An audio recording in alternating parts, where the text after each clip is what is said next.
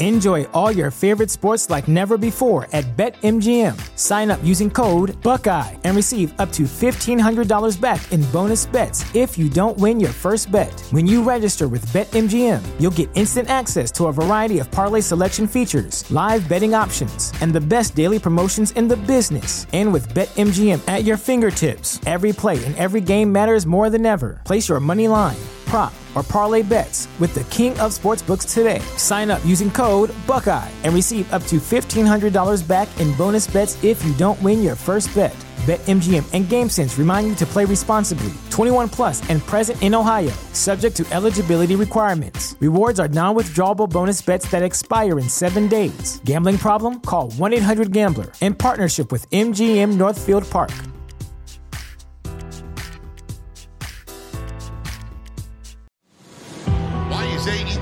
Successful? Why is Tony Khan running his promotion better than Vince McMahon and Bruce Prichard are running Monday night and Friday night? Long term booking.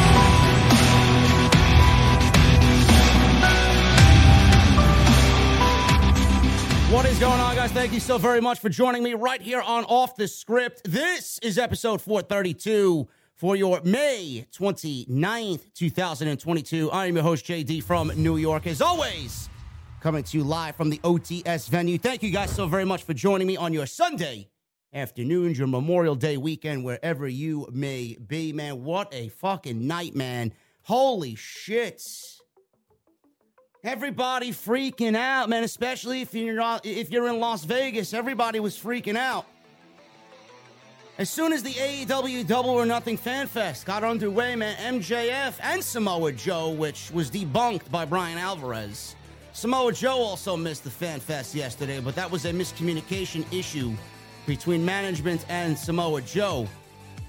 But MJF just completely no showed to a point where people said that they saw him in the casino gambling. And then he had a flight booked out, supposedly had a flight booked out of Las Vegas on a red eye to Newark, New Jersey. We're going to document everything that's happened last night with MJF. Obviously, give our opinion about it. Is it a work? Is it a shoot? What do we do with Wardlow if MJF doesn't show up tonight? MJF is still in Las Vegas. MJF is still in Las Vegas and will be on tonight's show. He will be in that ring against Wardlow, whether he wants to be in that ring for AEW or not. Let me tell you something right now, man. For all the fucking imbeciles on Twitter, this is nowhere near the same thing as Sasha Banks and Naomi. Give me a break. You guys are so misinformed, so misinformed on the Sasha Banks and Naomi situation. When I tell you to believe me, when I talk about that situation and everything I've already said, I want you to believe me. I know more than your check marks on social media. Whether you want to believe me or not, I don't really give a shit. I have the info. I know what's going on. It's not the same thing. Speaking of Sasha Banks and Naomi, we got more information. WWE now has taken it further. WrestleVotes even tweeted out this week, early this week, that the situation with Sasha Banks and Naomi will get worse before it gets better. And WWE made that tweet ring true today, or not today, this week. They suspended Sasha Banks and Naomi. We'll talk about it today. Suspended Sasha Banks and Naomi without pay. So they are not on the active WWE roster right now. They are without pay. And WWE is taking that situation a step further as they try to continue to control the narrative that is obviously not in their favor. Stephanie McMahon Major news on why Stephanie McMahon walked away. And it all has to do with Thanos himself. Nick Khan wants to be the modern day Thanos. Nick Khan is changing WWE internally, he is changing WWE structurally. And I don't know what he's doing, but one by one, he's taking out every single McMahon family member. Shane gone, Triple H gone, Stephanie gone. Vince should be looking over his shoulder as Nick Khan comes knocking on his door. I don't know what's going on there, but we will talk about it today on Off the Script, man. Thank you guys so very much for joining me on this Sunday afternoon. We got a lot to get into. Make sure you guys follow me on social media at JD from NY206. That's Twitter and Instagram. Make sure you guys hit that subscribe button down below. We will be live for Double or Nothing later tonight, man. It's going to be a very busy day. Going to be a very busy day, man. I don't even know if I'm going to be alive later. That's how much work I have to do today, man. We got this podcast, which probably is going to go two and a half hours easy. Thinking about doing a Twitter Spaces with Jesse, my co-host on Wednesday, talking about Double Nothing predictions for you guys on Twitter, exclusively on Twitter. And then I'll be live maybe with Jesse. I don't know what he's going to be up to later. Maybe with Jesse. If not, I will be live for sure with Double or Nothing and the post show, which will be a five hour show because there's 13 fucking matches on the show. Busy, busy day, man. I hope I have enough energy to enjoy my Memorial Day holiday tomorrow. But thank you guys so very much for making Off the Script one of your prime destinations this weekend, this big, big, important wrestling weekend. Make sure you guys go check out all the other videos, including yesterday afternoon's very rare Saturday live stream. We covered SmackDown and AEW Rampage, which was live on Friday night. I wasn't able to do it live on Friday after the shows because I was in Queens doing commentary for House of Glory. So make sure you guys go check out that SmackDown and Rampage post show yesterday afternoon. We were live at 1 p.m. It is on the channel. Go check that out along with Dynamite and NXT. We don't do that anymore. We did some WWE 2K22 content on Tuesday, Monday Night Raw. Everything you guys need is on the homepage right now. Thank you guys so very much for all your support. We just blew past 133,000 subscribers on YouTube. Make sure you guys go get your t shirts, man. We got a new t shirt right now available on bonfire.com. That is the dawn of the IWC right there. Brand new off the script design, exclusively available on bonfire.com. That is the official online store of Off the Scripts. Also, today's show sponsored by my great friends over at Blue Chew, bluechew.com. Code JD at checkout for your free sample. We'll talk about my friends over at Blue Chew as always. Great part of the OTS family. Hit that thumbs up. I only see 567 likes on the live stream right now. Why? We got nearing 2,300 members in the live stream, man. Make sure you guys hit that thumbs up. There should be a thousand likes minimum on today's OTS 432. Super chats are open. You guys are going to get them on in, and you're going to let me know what you think of the MJF situation. Is it a work or is it a shoot? And if it is a complete work, do you believe Tony Khan would actually go out there and do that to the fan base mere hours before tonight's show? If it's a shoot, I don't know, man. Let me let me know what you guys think about it. Is MJF on his way to WWE? I don't know. I don't know. I don't know why he would want to do that when Tony Khan is willing to bend over backwards for him. So make sure you guys get those super chats in. You guys let me know what you think. Sound off and become an OTS VIP. Hit that join button under the video player that you're watching right now. Hit that join button. Become a VIP right here on OTS. You guys get those emotes and those custom badges next to your name, just like Jacob S., who just became a VIP. Welcome to the VIP club, Jacob S and like Iron Boy 2007. Thank you, Iron Boy. I appreciate you, brother. Become a member of the channel, become an OTS VIP today on this Sunday, on this Memorial Day, man. Let's get into the news. We're going to start right at the top. We're going to start off with some minor news, and then we're going to get into the heavy stuff, man. We're going to start off with WWE Money in the Bank. WWE Money in the Bank was supposed to be in Las Vegas, the hub this summer for all things pro wrestling. Money in the Bank was supposed to be in Las Vegas at Allegiant Stadium, but WWE this week moved it to the MGM Grand Arena. Current ticket holders will be issued a refund. Now, why did they move Money in the Bank to MGM Grand Arena?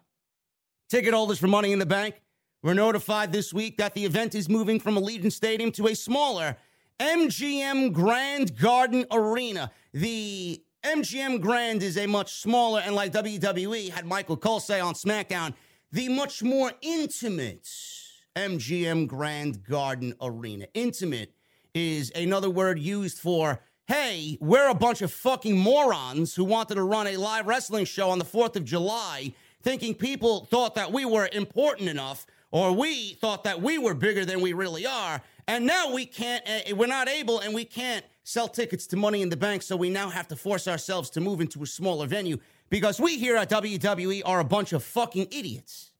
That's what intimate really means, as far as Michael Cole shilling that to the WWE audience. There was no reason given, but it might have to do with tickets not selling fast enough, like WWE had hoped. WrestleTix on Twitter reported that as of May 1st, they had only sold 16,833 tickets to Money in the Bank inside Allegiant Stadium, which holds nearly 50,000 people. Now, that'll be here right around the corner. And uh, if it's only 16,000, roughly 17,000 tickets on May 1st, with the 4th of July looming, it'll be here before you know it. That really isn't a good number for WWE, man. That is less than half of the amounts of seats that are able to be filled inside Allegiant Stadium. 65,000 to be exact, 50,000. I'm shortchanging Allegiant Stadium. 65,000 fans are able to fit in that stadium. This was an attempt to make Money in the Bank one of the big four spotlighted shows for WWE this year SummerSlam, WrestleMania, Survivor Series, Royal Rumble. It kind of has been in the eyes of the fans over the last couple years minus the horrendous booking of Money in the Bank. It hasn't really felt like one of the big four or big five pay per views of the year, just based on how WWE's booked the Money in the Bank winners and how quick they cash in the briefcases, almost as if WWE doesn't even want to be bothered by having 12 months of storyline just handed to them on a silver platter. That's how fucking lazy that they are. WWE says fans who bought tickets to the show already will have the first opportunity to buy them before anybody else, and all fans who have tickets for the Allegiant Stadium show will receive a refund from Ticketmaster. You know, this is one of the initiatives by Nick Khan, man, who wants to run more stadium shows because he feels like they'll be able to sell more tickets given more seats that are available instead of running these small rinky dink arenas where it's like 10, 12, 13,000 people. He wants to run a stadium that holds 40 to 50,000 people. And he wants WWE to have that freedom to sell as many tickets as they want while they close everything off. So it appears to be a bigger deal on television while they make some more revenue on the back end. I get it. I get it. But what I don't understand, and this is a common thing in the world of pro wrestling now, all these major promotions, all these wrestling promoters feel like they have to run a show on a major national holiday. That's the fucking problem. WWE's running a Money in the Bank pay per view that they've botched over the last couple of years. Awful. So I don't know why anybody would take it seriously. WWE's de- you know devaluing of these shows just goes to show you that nobody really gives a shit once they see it happen over and over and over again. WWE's problem and all these major wrestling promoters, even AEW is guilty of it. I fucking hate it. I fucking hate it. They want to run on these major holidays. Why would you do that? I was looking at going to Las Vegas. And if I didn't have House of Glory obligations, I would have definitely tried to go to Las Vegas. But the, the, the, later it got, the tickets, even, even early on, were ridiculous to get an Airbnb, to rent a car, to buy tickets to the show. If I don't get media, then you got to go and have dinner and lunch and fucking breakfast and drinks and all this stuff. And you want to enjoy yourself. By the end of it, plus the plane tickets, by the end of this shit, it's like a fucking small, uh, uh, it's like a month mortgage for your house just to go to fucking uh, a destination to go enjoy a wrestling show. It is ridiculous. Absolutely ridiculous. I hate it. I don't know. I don't really understand why these wrestling promotions think that they can get away with running a, a, a goddamn pay per view, B level pay per view at that, like Money in the Bank on a major national holiday like Memorial Day and 4th of July. Nobody wants to go see wrestling shows and nobody wants to be around wrestling geeks during their 4th of July. This is the time we only get one to enjoy, to enjoy the summer, to sit down and just relax and let things be. But everybody wants to throw a wrestling show on top of these national holidays. And I don't really like it because for the fans' experience, it's terrible. And everybody wants to enjoy their personal days. And also, I'm going to say if WWE wrote better television, then maybe they'd had more than 17,000 tickets sold for this event. Who wants to go watch subpar television live when the shows weekly are fucking horrendous? I know I would never pay for something to see it live if it was fucking terrible. I don't know why Nick Khan thinks that WWE is going to be able to sell all these tickets when the majority of the people know their show sucks. If they wrote better television, I don't give a shit what holiday it is. You might have more than 17,000 fucking tickets sold to Money in the Bank. You're right, better television, you're going to get more people coming out to the shows. That is just common sense. But WWE doesn't operate on common sense. So they moved to the more intimate MGM Grand Garden Arena. you know who sold out Las Vegas on a major national holiday? Tony Khan did. Tony Khan did, and CM Punk. CM Punk even made fun of Money in the Bank with this tweet. He tweeted this, or actually Instagram storied this. He says, with a cover of the WrestleMania 7 main event between Hulk Hogan and Sergeant Slaughter for the WWF Championship. This was moved to the Los Angeles Sports Arena on March 24th, 1991.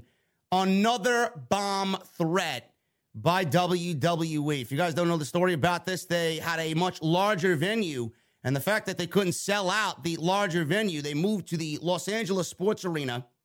And it was cited that WWE claimed that somebody had issued a bomb threat for the show because of the ongoing storyline with Hulk Hogan and Sergeant Slaughter because it was, you know, that very political heavy storyline. And a bomb threat was called in according to WWE. So he even mocked that on Instagram. Tony Khan. Tony Khan had a Nice little tweet as well about the money in the bank situation. Obviously, TK knows what he's doing on social media, man. TK knows how to ruffle feathers. And it's the one thing I really, really appreciate about Tony Khan on social media. He shared some news on social media in a message posted on Twitter earlier this week. TK recapped his Thursday, where he had dinner with UFC president Dana White as well as his father. He broke the news to Dana White about WWE's decision to move the July 2nd Money in the Bank show from Allegiant Stadium to the MGM Grand Garden Arena in Las Vegas due to lower than expected ticket sales. Now, Money in the Bank will face competition as well as, you know, 4th of July happening and being 4th of July weekend. WWE is facing UFC 276 competition. That takes place at the T Mobile Arena on the same night, although WWE show should be over the, you know, UFC's main event because that will be over by the time WWE is uh, doing what they're doing. So we have TK posting this tweet on social media, and I found it to be hilarious. Yesterday, one of my favorite days, he says, including great visits with fans and media, a trip to LA for the most fulfilling meeting of my life with at WBD leadership, dinner with my dad and Dana White, where I got to break the news to Dana White about Money in the Bank moving to the MGM Grand. Today, AEW Rampage on TNT. So, Tony Khan poking fun there about the situation, and everybody took it as like a, a big deal that Tony Khan tweeted this out. I don't understand why anybody would look at that and, and say Tony Khan is making light of the situation. He, he's making light of the situation because that's the way you read it. I didn't read it that way. I read it as, oh, TK is just telling Tony, or TK is just telling Dana White. TK is just telling Dana White that, hey, you may not know this, that uh, WWE was in Allegiant Stadium, and now today that they moved to the MGM Grand. And obviously, Dana White is holding a show there on the same weekend, so he might not have known. He was just letting him know the news for that uh, for that day. He was making friendly discussion over dinner. And the way I see it, on a normal day when Tony Khan tweets out about AEW Rampage, how much traction does it really get? The fact that he threw that in there and TK knows exactly what he's doing and he knows the type of fucking idiots you guys are on social media, he put that in there because he knew exactly how you were going to react and you reacted the way he wanted and that tweet blew up and that tweet got traction more than a regular TK promoting AEW Rampage on a random Friday night at 5:30. He knew what the fuck he was doing. So you guys can cry, bitch, and moan that Tony Khan has WWE's balls in his mouth. He knows what he's doing, man. He may be what you think he is, but in fact, he's a smart business guy. So he knows what he's doing on social media. I just found that to be quite hilarious that everybody made this a big deal. In a follow up tweet, Khan took a shot at WWE, calling it a genius move trying to take on Dana and the UFC in Vegas during International Fight Week. In addition, he noted that he had a fulfilling meeting with leadership uh, at Warner Brothers or with Warner Brothers Discovery, a good sign regarding their upcoming TV deal for all AEW television. Man, oh man, I, I honestly, you know, I, I, hate using the term because everybody uses it and they think it's funny. But honestly, man, go get some fucking sunlight, go touch some grass, go experience life outside of your fucking bedroom and your dark, dreary fucking bedroom.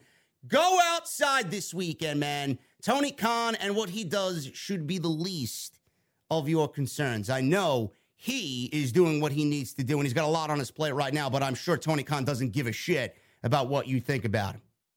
Money in the Bank.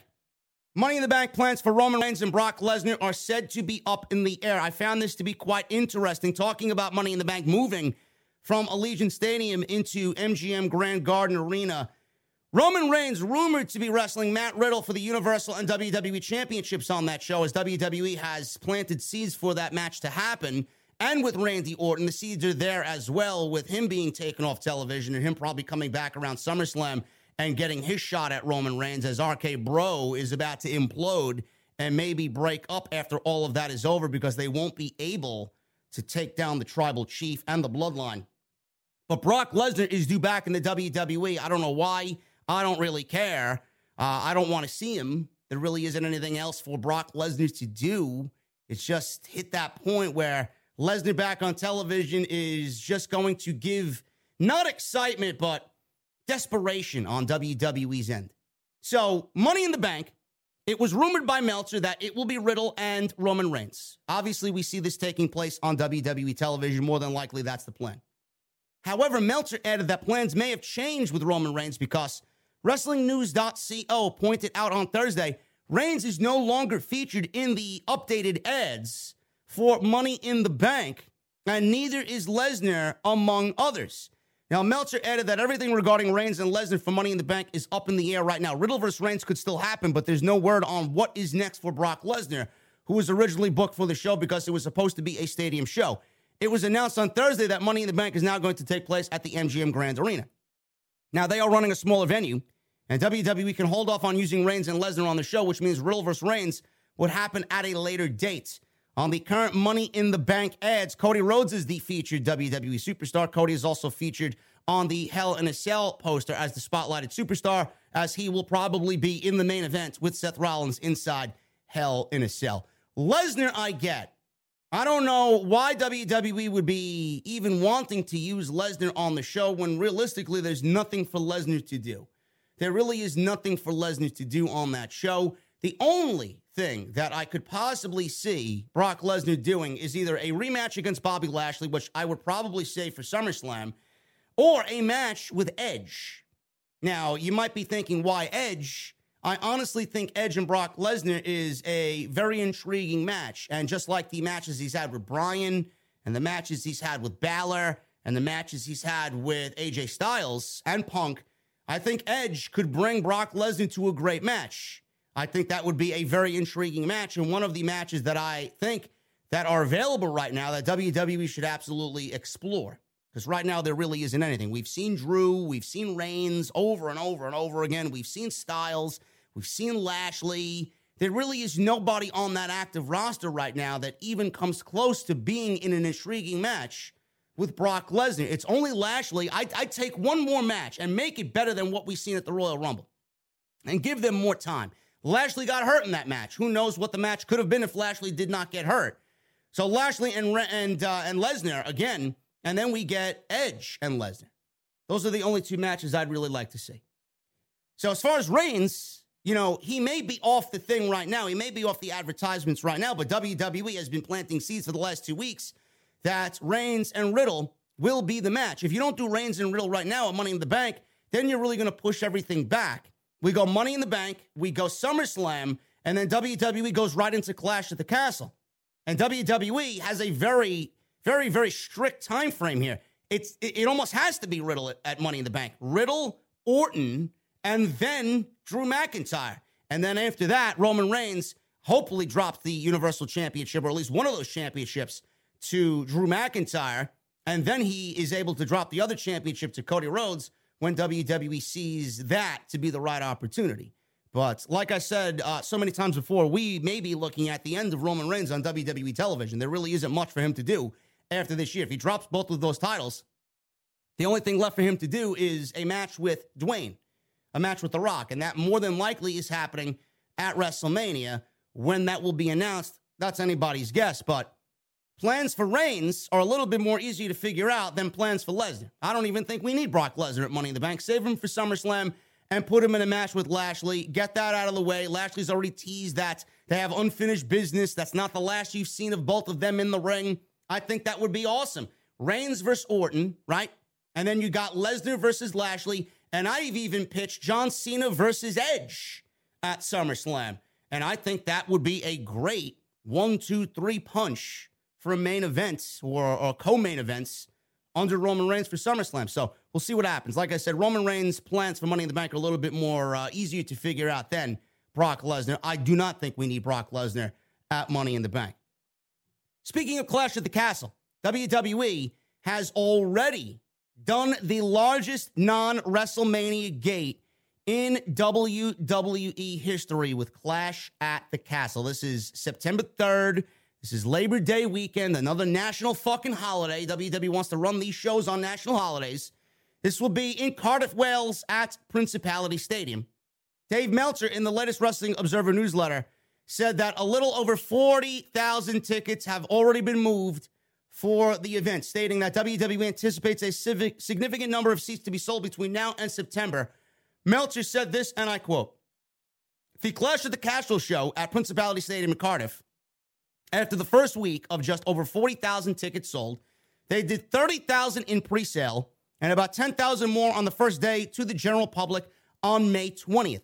The sales were slightly ahead of the pace of WrestleMania, which had about 37,500 tickets sold for each night after the first week.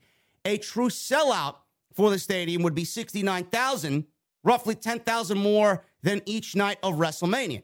30,000 to go is a lot, but they would also be reducing prices near the show and doing discounts and doing giveaways and such. So, more than likely, WWE is going to be heading towards the biggest non WrestleMania gate in their entire history. With 85,000 people requesting ticket codes for Cardiff, and it being the first pay per view worldwide for WWE in the United Kingdom since the 1992 SummerSlam inside Wembley Stadium, the feeling was pent up demand would lead to an early sellout.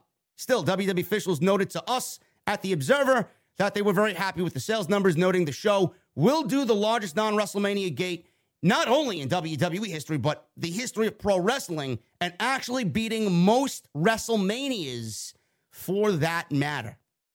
I'm excited for that show. I'm more excited for that show uh, compared to Money in the Bank at SummerSlam, where we know WWE usually drops the ball.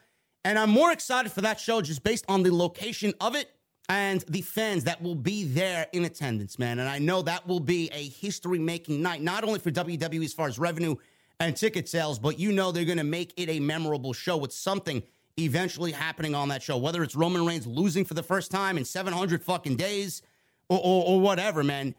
We're going to see something big at that show. And I'm mostly excited for the energy that's going to be there. Even watching it at home, I can't even imagine what it's going to feel like being there.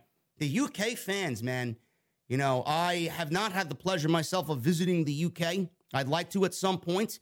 And you guys are fucking great. Every time you guys are over there and it's a live show, you guys absolutely kill it, man. So I'm looking for something to really get me excited, and this is going to get me excited. Probably one of the only times that you'll see me excited about a WWE show is that, and it's not because of the the talent on the show or the storylines going into the show. I mean, I couldn't give a shit about what WWE's going to do going into that show as far as what we see on Raw and SmackDown, but it's just the entire thing about it being the first show since 1992 SummerSlam being in another country.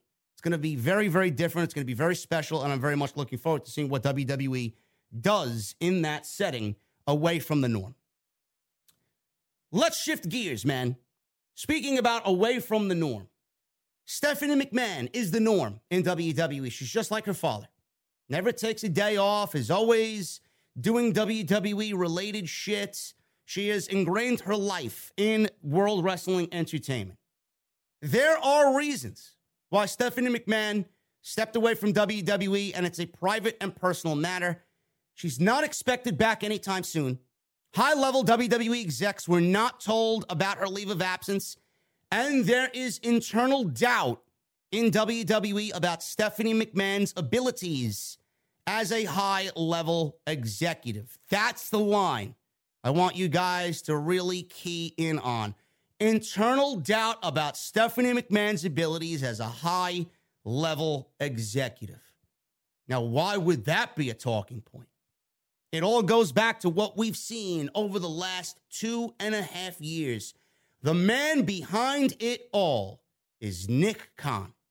Nick Khan is gaining more power as the year goes on. Every single day that goes by, this man is gaining more power and it's fucking scary. That's the the whole the whole point of it all.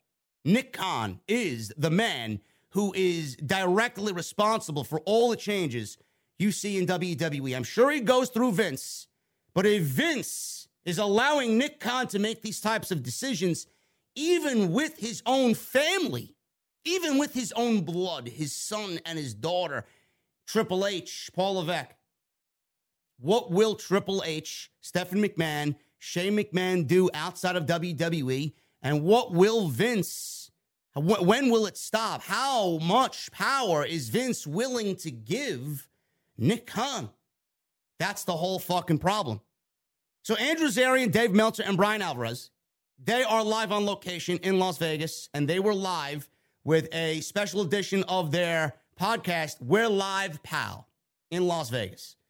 So they talked about Stephanie McMahon's leave of absence and the stories going around about her decision to step away, at least right now, temporarily. Zarian said that he had a conversation with someone high up about Stephanie, and there's more to the story. Zarian said this, and I quote It was a very bizarre conversation. I'll tell you that. I didn't expect that phone call. It was a phone call that kind of veered into a discussion about Stephanie McMahon. So I asked and I was like, hey, anything I could add to this? What's going on? And you know, some of the comments, I was shocked. One being that people internally, and this is coming from someone we know or somebody in the know in WWE, this wasn't like a guy in catering. The comment was that internally, there was doubt put on Stephanie McMahon and her abilities as an executive. And a lot of this started after she absorbed some of Michelle Wilson's responsibilities after she left. One responsibility being ad sales and sponsorship. And the comment that I found is interesting was that they mentioned that the investors were questioning why they weren't performing as well. And internally, there was some questioning as to why that wasn't performing. I think a month ago, Claudine Linen, I believe her name was, she went over to handle that and she was released a month ago. And Nick Khan has taken over all of these responsibilities. When Shane and the issue with Shane happened at the Royal Rumble, WWE was pretty quick to say, yeah, he got sent home for all the reasons that you heard. I was not expecting the words to be used for Steph because at the end of the day, the McMahons are the McMahons and they are the most protected people in the company. So that's what Zarian said. Meltzer then goes on to talk about it, and he spoke to someone who heard about the efforts to keep Stephanie McMahon's story under wraps, and it's a case of the left hand not knowing what the right hand is doing because Zarian's source clearly wanted the story out.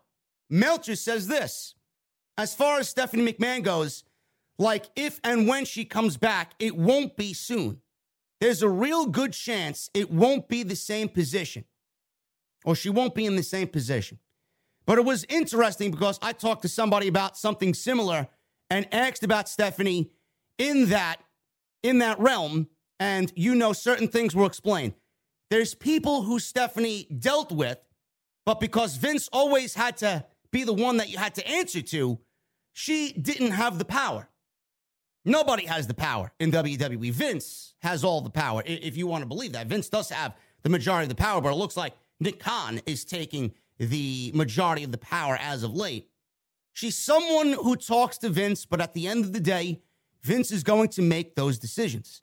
But the thing was, there's some people who are saying stuff, and a person told me, he's like, if anyone hears that, they're going to be gone. No one can say anything bad publicly about Steph. And it's like the left hand and the right hand thing. Yeah, Zarian was told in a way because they wanted it out.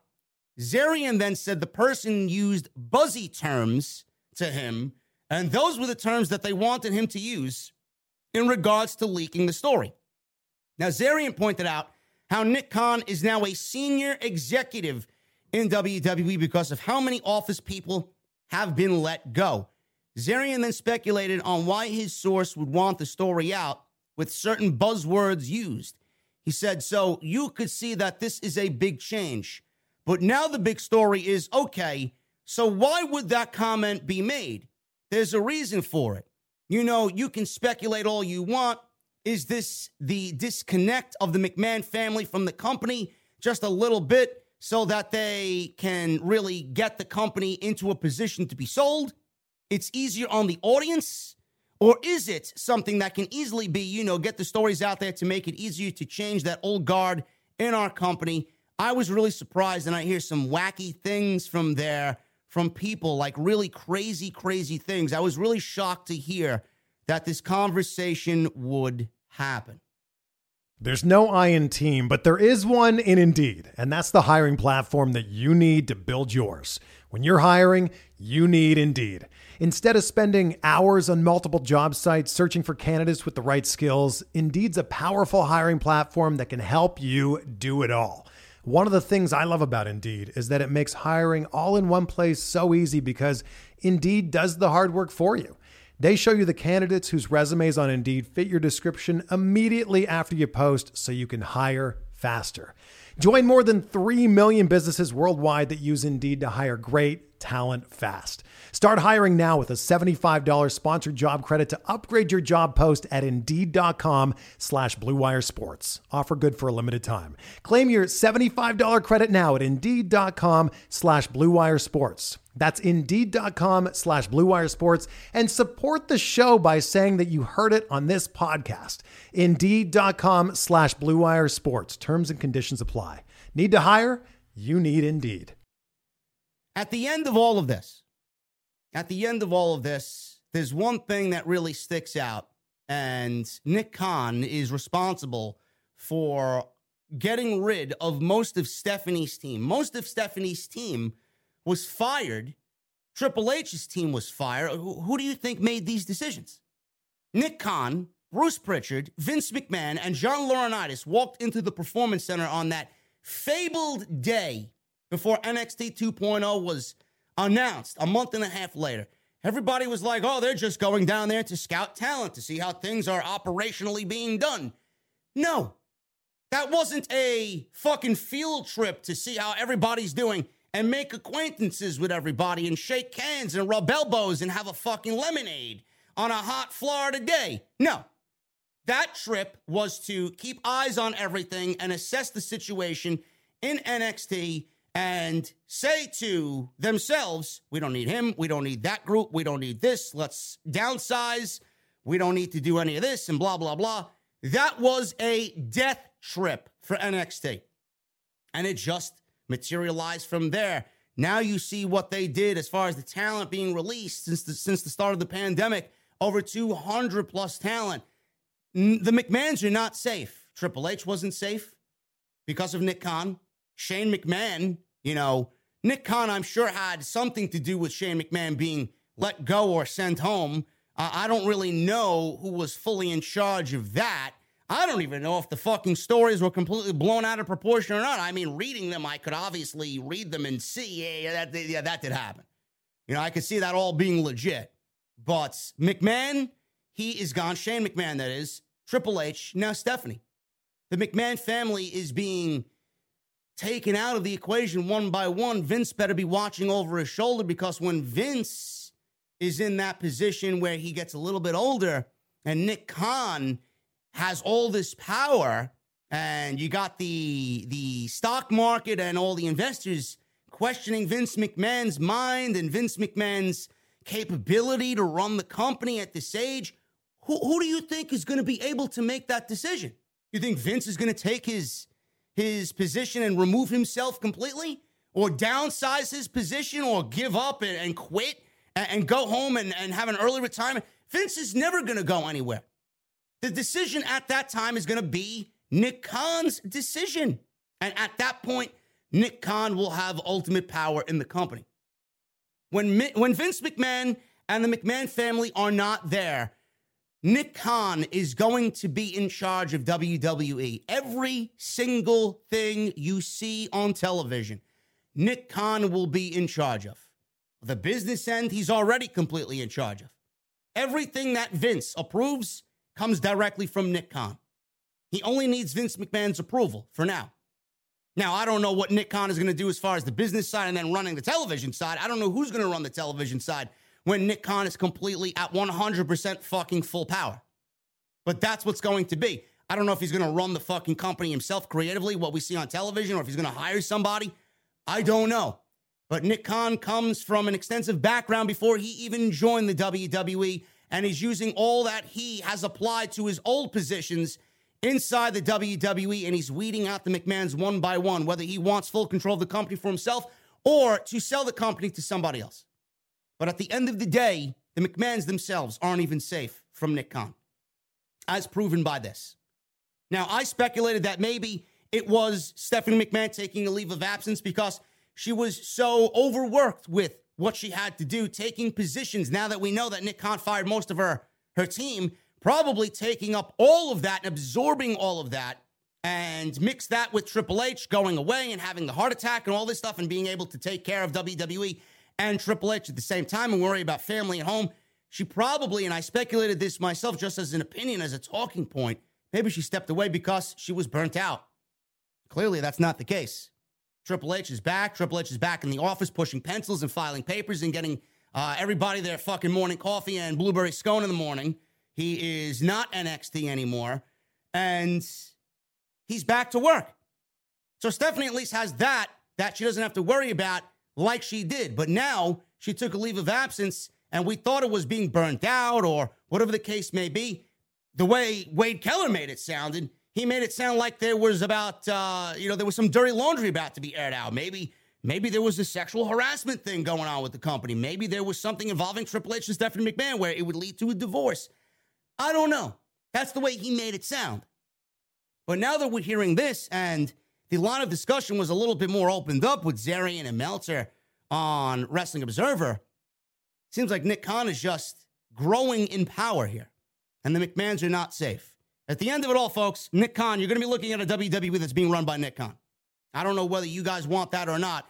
You know, I'm usually the one to say the McMahons are directly in charge of what we see on television. But if Nick Khan is in charge of WWE, I don't want I don't want to really sit here and say, well, it can't be any worse.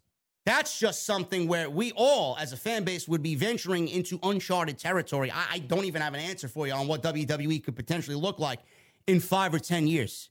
It may not even be around. It may not even be in the hands of the McMahons. It may be sold to another major corporation. And at that point, who the fuck knows what somebody's going to want to end up doing with WWE? All we know is Nick Khan is the man in charge.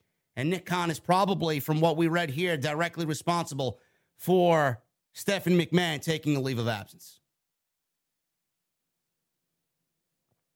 Thank you guys for joining me, man. We got nearly 3,000 in the OTS venue tonight.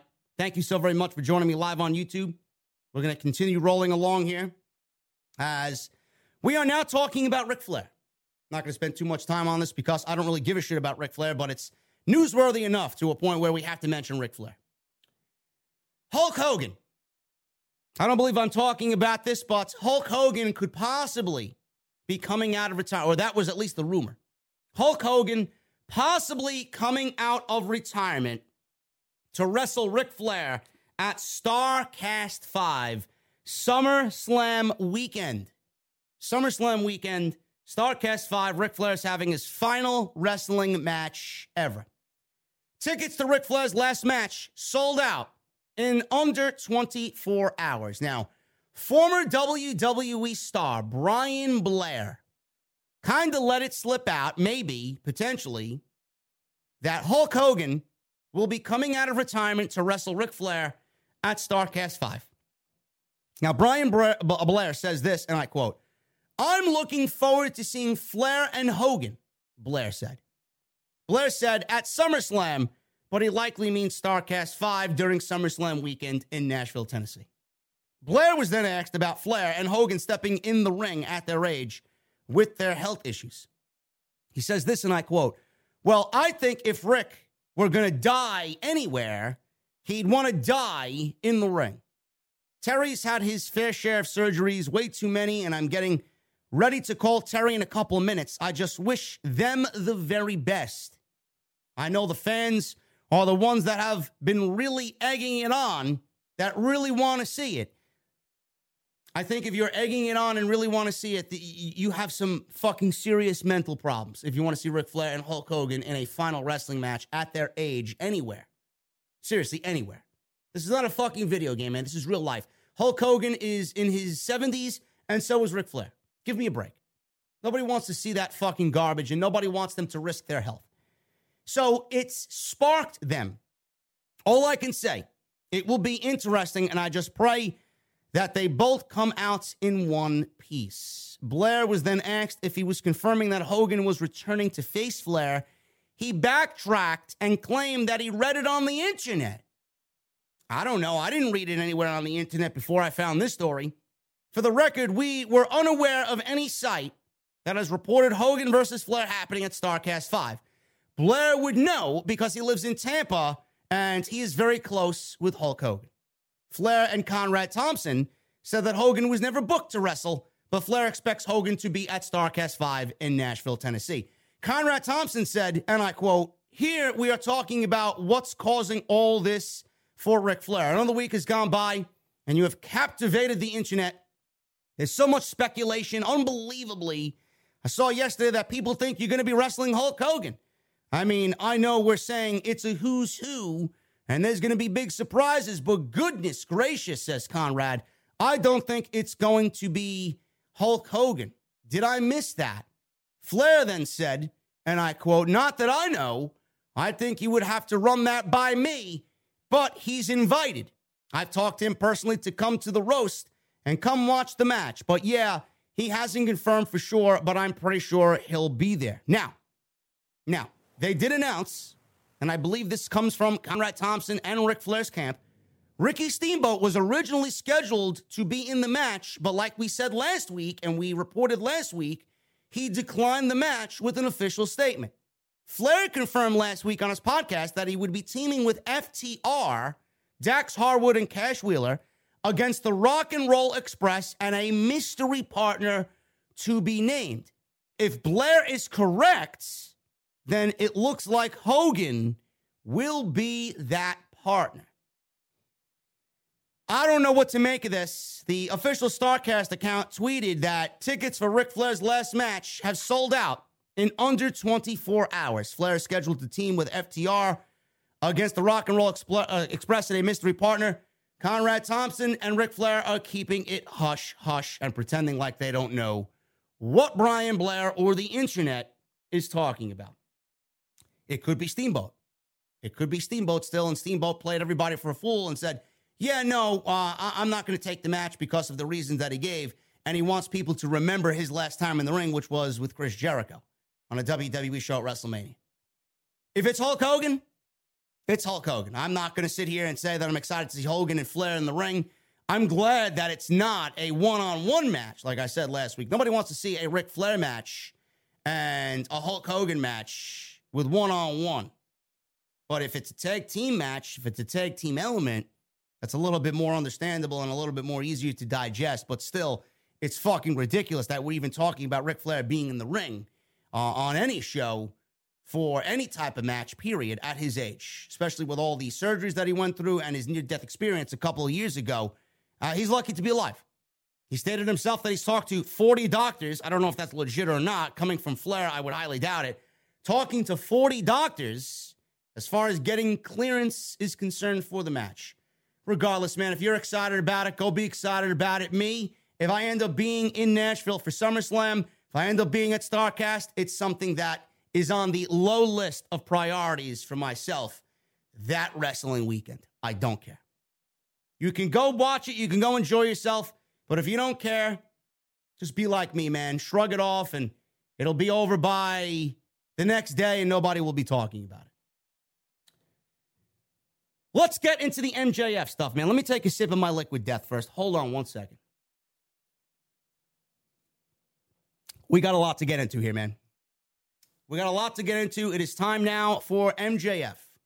The backstage issues with MJF and AEW, they are indeed real, folks. They are indeed real.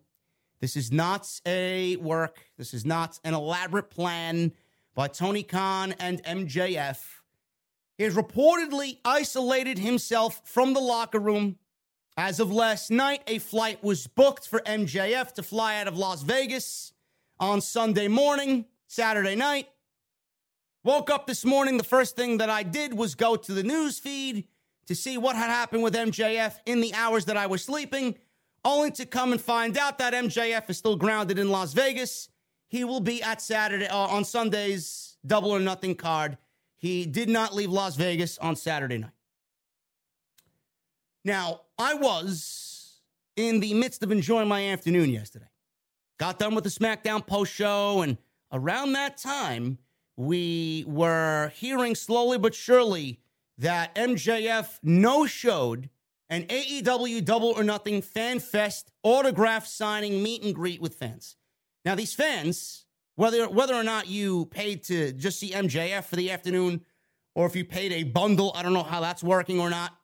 But the fans, apparently, that paid to see MJF and MJF only, were issued refunds. Now, that's the part that really stuck out to me. He no showed a meet and greet for the Fan Fest, and fans were issued refunds. Now, I know a lot of people are thinking that this is a it's a work, it's part of his heel shtick. We got Meltzer, you got Alvarez, you got Mike Johnson, and you got Sean Ross Sapp.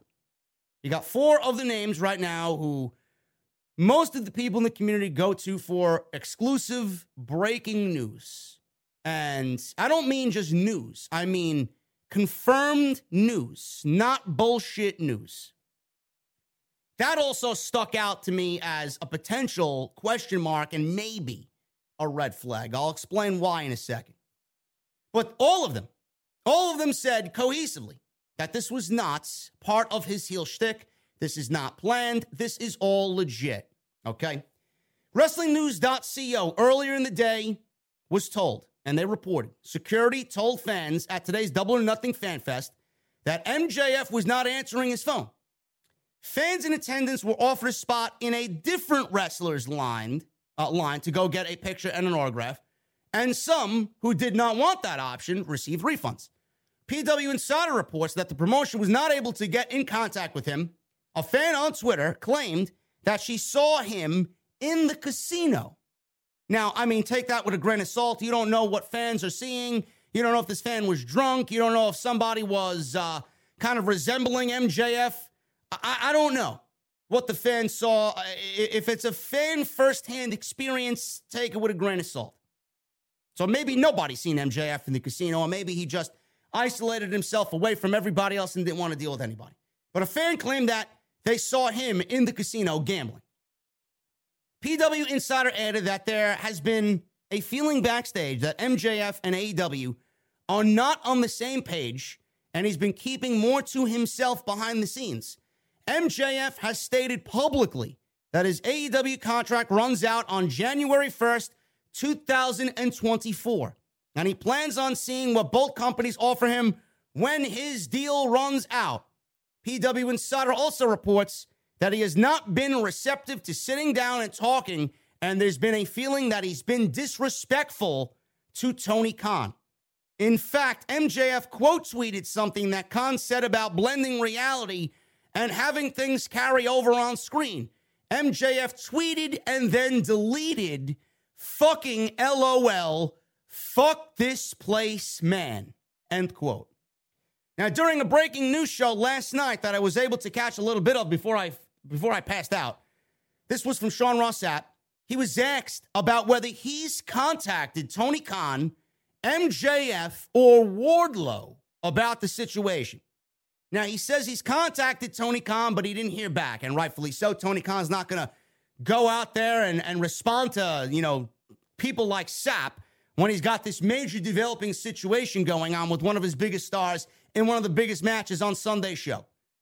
He's contacted Sapp, he says he's contacted MJF, but he didn't hear back.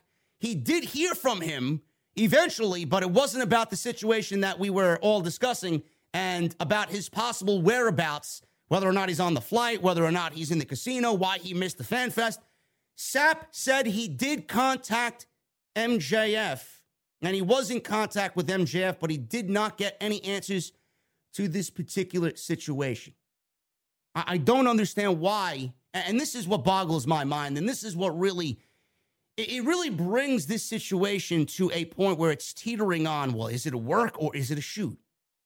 When I hear shit like that, especially from somebody like Sapp, who already said in the same live stream last night that he's known MJF professionally and uh, personally for five years. He's known MJF personally and professionally for five years. Meltzer's close with MJF. Uh, Alvarez is close with MJF. Sapp is close with MJF. MJF, uh, uh he's always in the public eye with these people. Always, always. He's on random interviews. He, it really brings it to a point where are these four, who are the most highly respected people in the community as far as breaking news, and you only heard it from them, this is what I was thinking. I'm not saying this is the case, but it's definitely a talking point. Is it a situation where all four of these guys collectively reported this all at the same time? Is it legitimately a huge work that is being played off as a, or is it is a huge work that is being played off to be looking like a shoot? Is it a huge work with everybody involved? I don't know why that would be an important aspect or important piece of information to Sapp for Sapp to put out there, I've known MJF for five years professionally and, and personally. Nobody gives a shit about that. Nobody's listening to your show thinking that is an important piece of the story. That's only going to question more about the situation. Now, as far as everybody else, they all said it was a legit, real life situation. This is legit. They were even booking scenarios if MJF did leave and did fly back. What do we do with Wardlow? Wardlow, according to Alvarez and Meltzer, they could bring in somebody to wrestle him, whether it's a, a, big name that is a free agent out there, whether or not he just buries Shawn Spears and signs a contract for AEW, or they put him in the World Championship situation. Alvarez and Meltzer were talking about even putting Wardlow and making it a triple threat match with Punk and Hangman and giving him the world title. All of this shit being discussed at 2 o'clock in the morning when people here on the East Coast are getting ready for bed, wanting to be excited about tomorrow's show or yesterday, you know, when we were li- listening to this yesterday, a Sunday show, getting excited about double or nothing. When asked if he contacted Wardlow, Sapp says he doesn't know um, because, for a fact, Wardlow has not really said anything about the situation and has been told not to talk about the situation. So Sapp again, talking about Wardlow and saying and relaying to the audience last night, Wardlow has, for a fact, been told not to talk about the situation. I don't think Wardlow should talk about the situation, period, whether it was legit or a work. But I don't know why that has to be thrown in everybody's face. That's, again, only going to make people talk even more about it being a legit work. Sapp was able to confirm that none of this is because of a physical issue with MJF.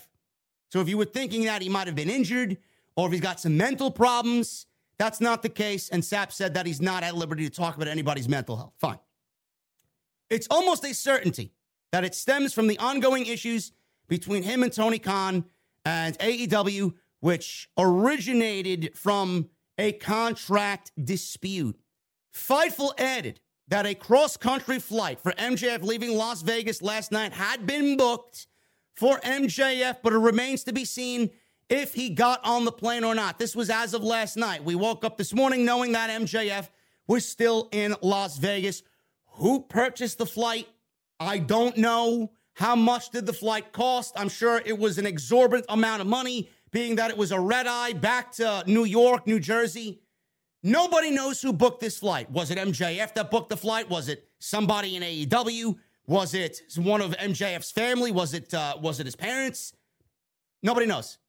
When was the flight booked? Apparently, the flight was booked after he had decided to leave the Fan Fest. So it had to happen between when I first heard this story at six o'clock, six thirty, and the time in which his Fan Fest was supposed to be over, twelve forty-five to about two thirty. So in that little three and a half hour time frame, the flight had to be booked. Who booked the fucking flight? Then everybody was wondering, they were even going as far as to deep diving into looking at the fucking flight path.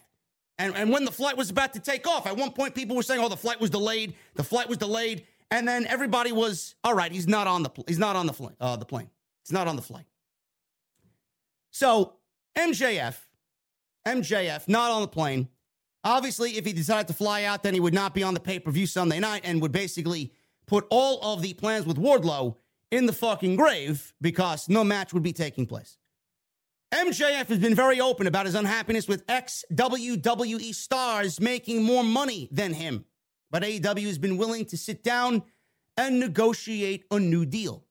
Tony Khan wants to negotiate a new deal with MJF. So far, with all of this going on, MJF has not been willing to sit down with officials and he stated in interviews that when his contract is up in January 2024, he plans on signing with the top bidder.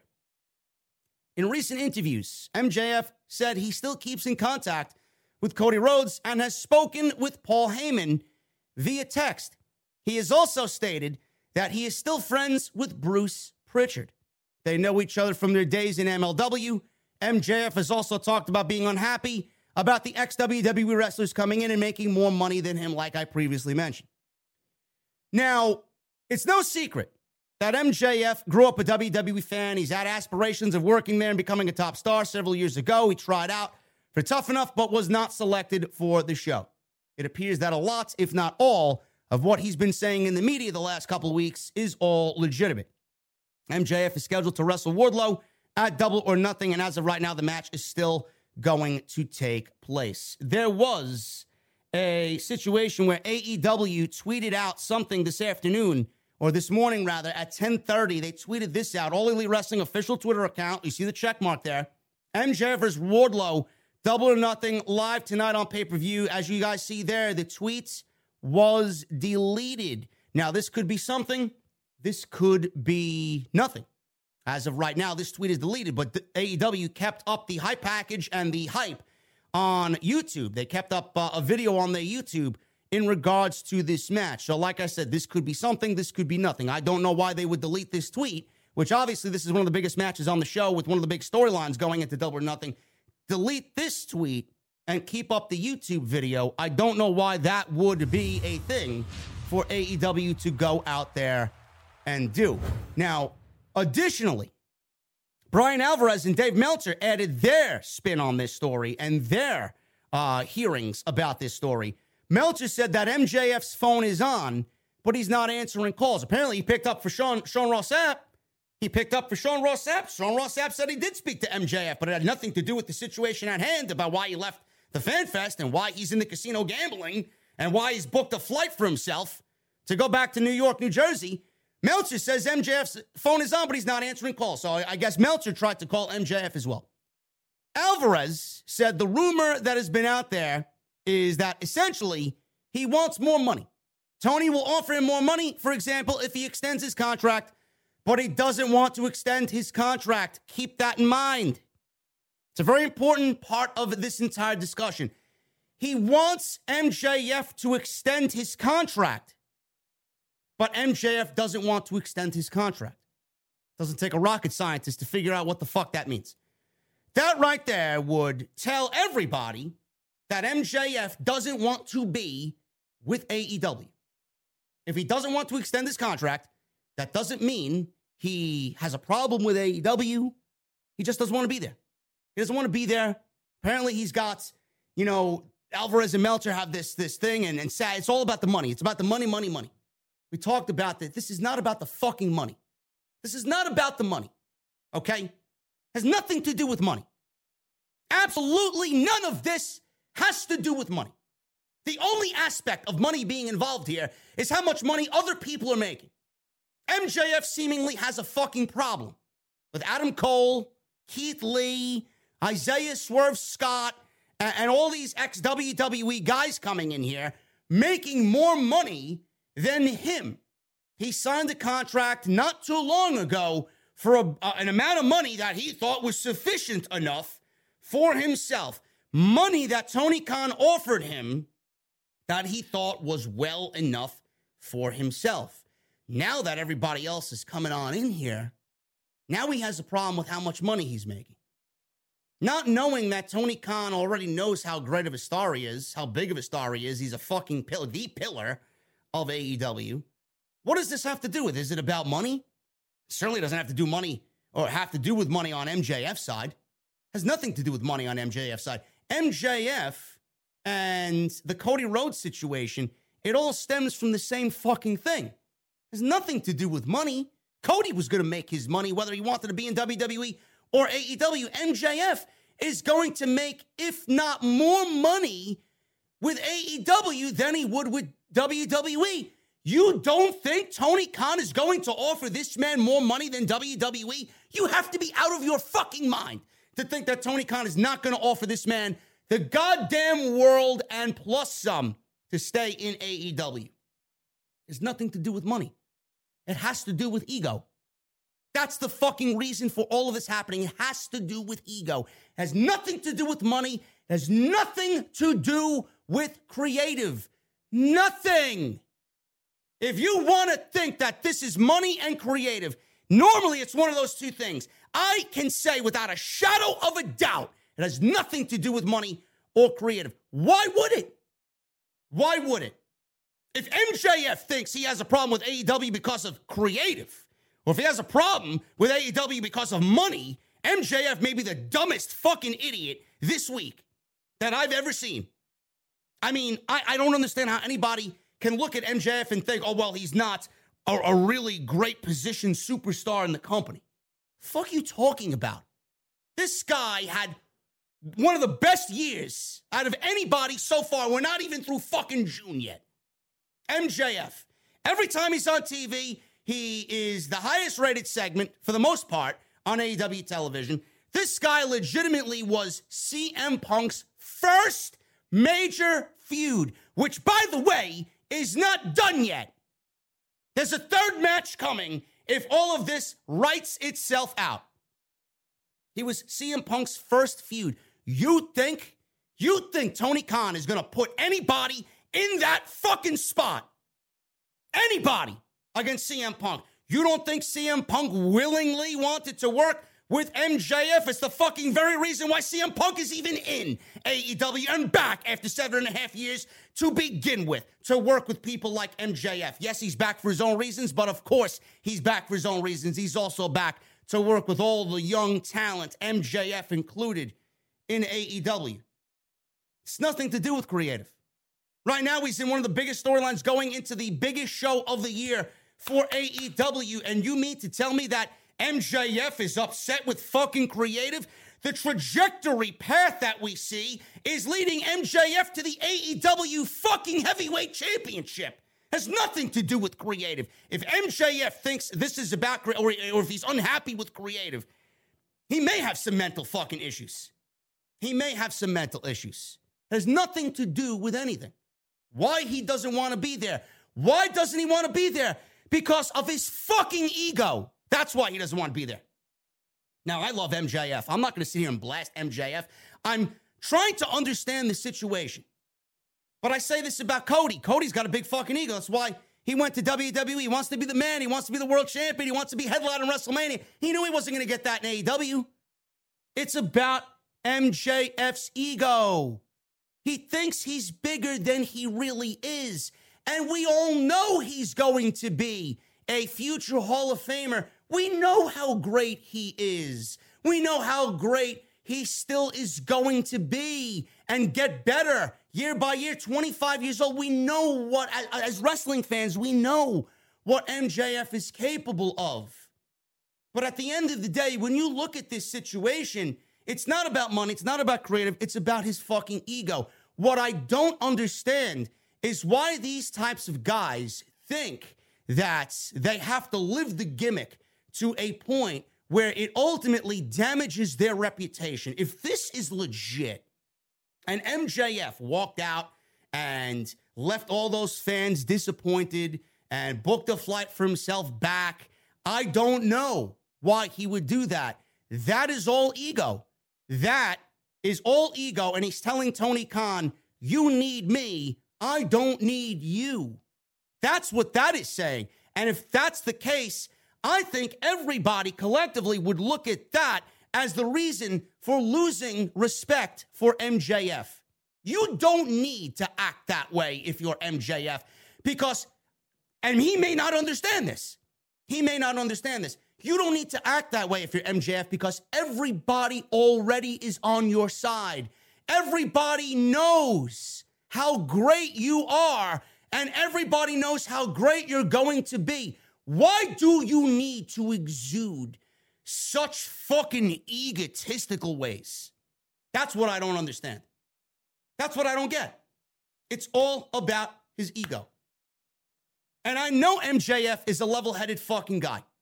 I cannot picture MJF going out there and saying, fuck you to everybody, walking away when I know for a fact that, and we said this on Wednesday, Jesse and I said this on Wednesday, MJF, he knows this. He knows it. He's directly responsible for bringing CM Punk to the best fucking, one of the best feuds of his entire career. And he's responsible. He is number one responsible for getting Wardlow over in front of the fans, in front of everybody for the last three years.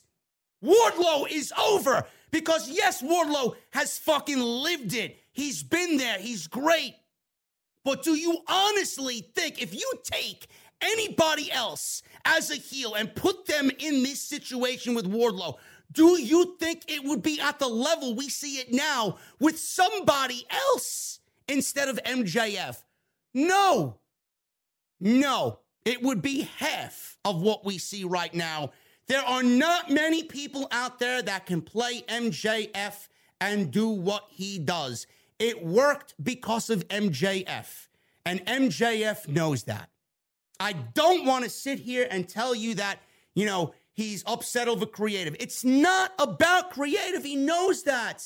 MJF would probably probably be the first fucking person to shake that man's hand when they walk through the fucking gorilla position after tonight's match.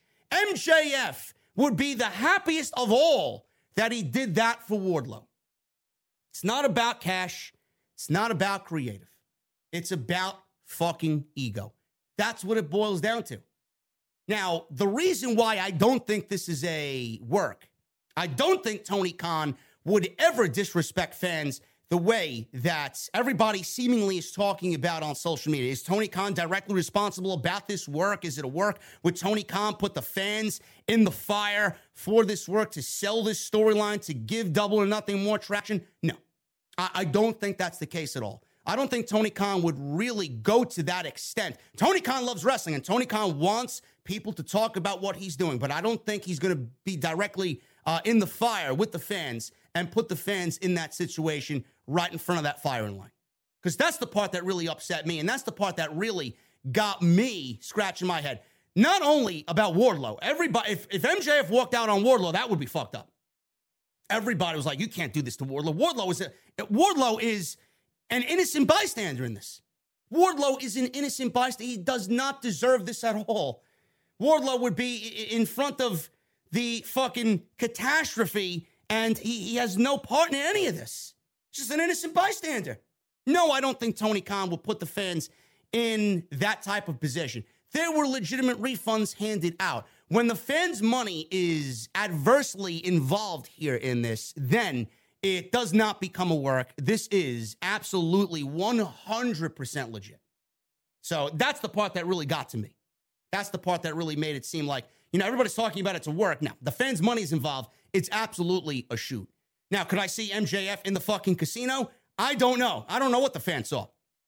I don't know what the fans saw. Another thing that people are talking about is the fact that MJF may be manipulated by others to leave AEW and walk out on AEW and leave AEW high and dry. You know, when would MJF uh, come up and, and, and, come up with a, a calculated plan to fucking screw Tony Khan and AEW at the worst possible moment. Yeah, let's wait till Vegas to fucking drop the bomb on him and walk out and stand our ground. I don't think MJF would walk out on AEW unless he does what he has to do and then goes to Tony Khan like a professional and asks for his release. Because according to everybody else and everything that said, AEW wants to keep him. MJF doesn't want to be there for whatever reason. Ego. It's all ego. He feels like his position is threatened. He's insecure. And he feels like Adam Cole and Swerve and Keith Lee and all these other fucking W Miro and Cesaro potentially coming in and Johnny Gargano potentially coming, all these fucking people coming in, right? All these ex WWE guys coming on and stealing his thunder, stealing his spot. It's not the case. It's not the case. None of those men are going to steal your spot. You're in the main event with fucking CM Punk. You're going to be in the main event with CM Punk. You're going to beat CM Punk for the world title. I don't know why you would be threatened by anybody in AEW. In fact, you're the one that's going to be threatening people because of because of how great you are. I don't get why he feels threatened in any way. It's all about ego. MJF is not going to leave AEW high and dry without doing what he needs to do for Wardlow and without doing what he needs to do for the fans. At some point today, he's going to come to a realization I messed up. I left those fans high and dry. I'm a fucking prick. My character plays it. I live it in real life. I love blurring the lines of what is real and what is not. I'm going to show up on Sunday night. I'm going to get booed out of the fucking building. I'm going to put over my good buddy Wardlow. I'm going to do what I need to do for AEW and Tony Khan. And then I'm going to ask Tony Khan, listen, let me go. I don't want to be here.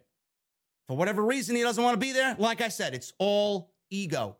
I don't get why he's thinking the way that he is. It has nothing to do with Cody. It's nothing to do with Paul Heyman. It's nothing to do with Bruce Prichard. None of these people are in his ear. Yes, leave, leave, leave AEW. Fuck them over. Fuck Tony Khan over. No, it, nobody is in his ear. If anything, Cody Rhodes, they're such great friends, right? All you hear is about Cody Rhodes and MJF being great friends. If anything, Cody Rhodes would be the first person to tell him, don't you even dare do what you are going to do. You give that man your fucking talent, you give that moment to Wardlow, and then you handle this like a fucking professional. Cody Rhodes is not, I see this being talked about. Cody Rhodes is not responsible for manipulating MJF or telling MJF and whispering in MJF's ear about leaving AEW. If anybody, Cody Rhodes is telling him to do the exact opposites. Nobody is in MJF's ear at all at the end of all of this. Now, it's not clear. It's not clear if this is a work or a shoot. And I appreciate a good work, man. I really do. I've said this countless times. There really isn't a fucking heel in this business that we can really sit there and truly appreciate. He wants to be Brian Pillman all of a sudden. MJF wants to be Brian Pillman all of a sudden, blur the fucking lines even more so than he does already between what is real and what is not. I get what he wants to do, but this is not the way to go about it.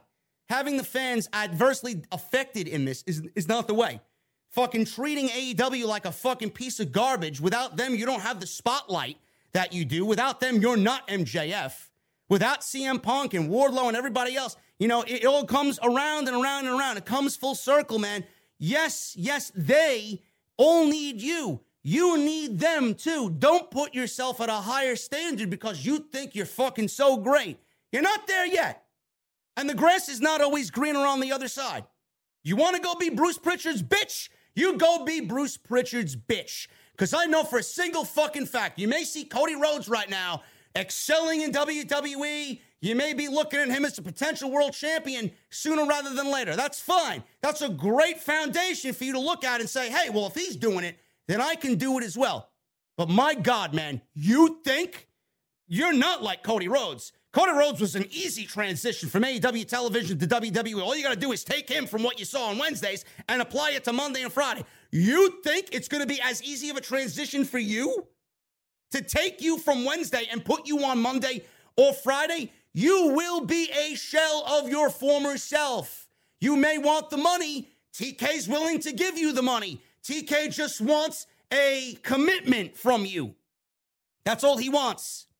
That's all he wants. MJF is going to be paid.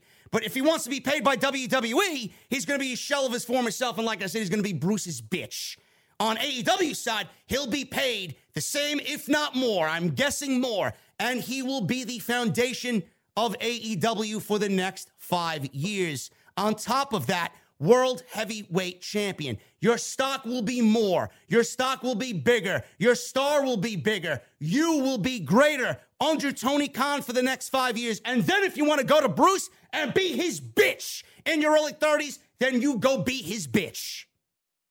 That's what you need to do. Don't let these people down. Don't let Tony Khan down. Don't let Wardlow down. He will be there tonight.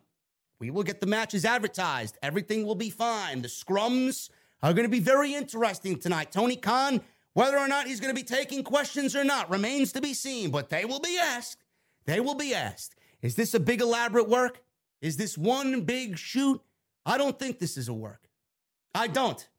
I really don't think this is a work. I appreciate a good fucking heel, man.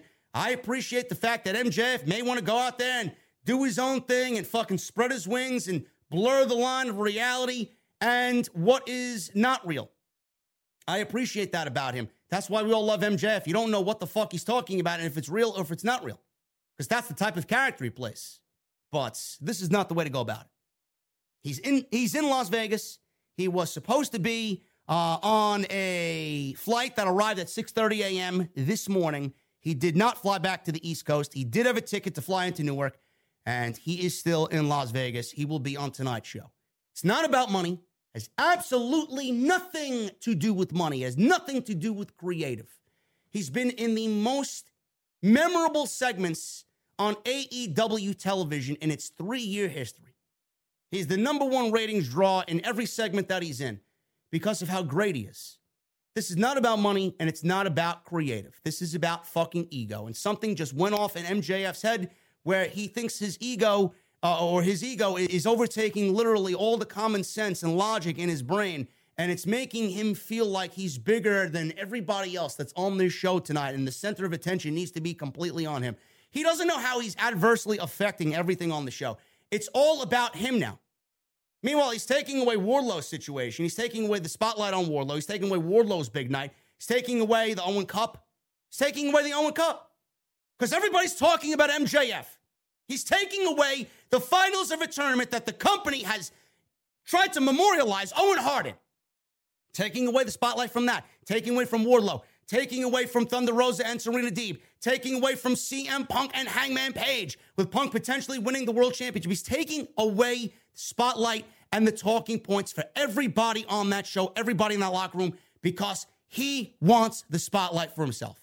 That is not right. This to me, it's legit. It's a shoot. And I think MJF shows up on Sunday night in that match with Wardlow and we get the match as scheduled to go on. What happens after that on Monday, I don't know. But if MJF doesn't want to be there, by all means, go be Bruce's bitch. Because I'll sit here every fucking Monday and every Friday, and I'll still be a fan of MJF. Don't get me wrong. But I'm not going to sit here and keep my mouth shut and tell you every single week that I told you so. If you think the grass is greener on the other side, yeah, your wallet may be, but we don't want to see you turn into a fucking second rate Miz under the PG banner. We want MJF who's reckless. We want MJF who's real. We want MJF that is fucking legit in front of our eyes on Wednesday. When you get to that point where we know it's time for you to go and fucking do that shit in somebody else's house, we'll be the first to tell you. I'll be the first to fucking tell you.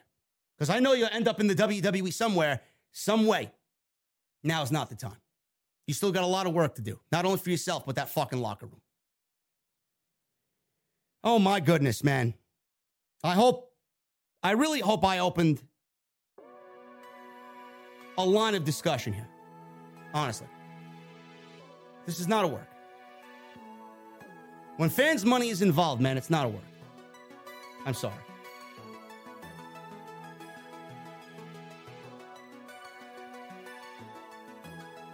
Thank you guys very much, man, for joining me on this Sunday afternoon. We still got a lot to get into, man. We still got a lot to get into. I still got a ton of Sasha Banks stuff. You don't want to go nowhere, man. Sasha Banks, Naomi situation with the WWE expected to get worse. We're going to start off with that, but I want to check the chat, man. 3,200 people live today for OTS, man. Thank you guys very much. We got 1,200 likes. I need, listen, we got a new goal, man. This is the biggest goal of all time. 2,000 likes. Can we get 2,000 likes? If you guys are in the chat and have not hit the thumbs up, man, hit that thumbs up. 2,000 likes is now the new minimum for tonight's OTS 432. Super chats are open. Get them on in.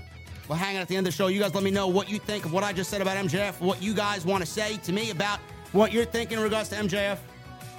And we got five new members, man. Randy B with a two month membership. Thank you, brother. Carl Peterson with a two month membership. And we got Rick Alba with a new membership. And also Chris Hollywood, guys. Thank you so much. Jacob S. as well, man. Thank you guys for becoming VIPs right here on OTS, man. Let's get into the Sasha Banks Naomi situation.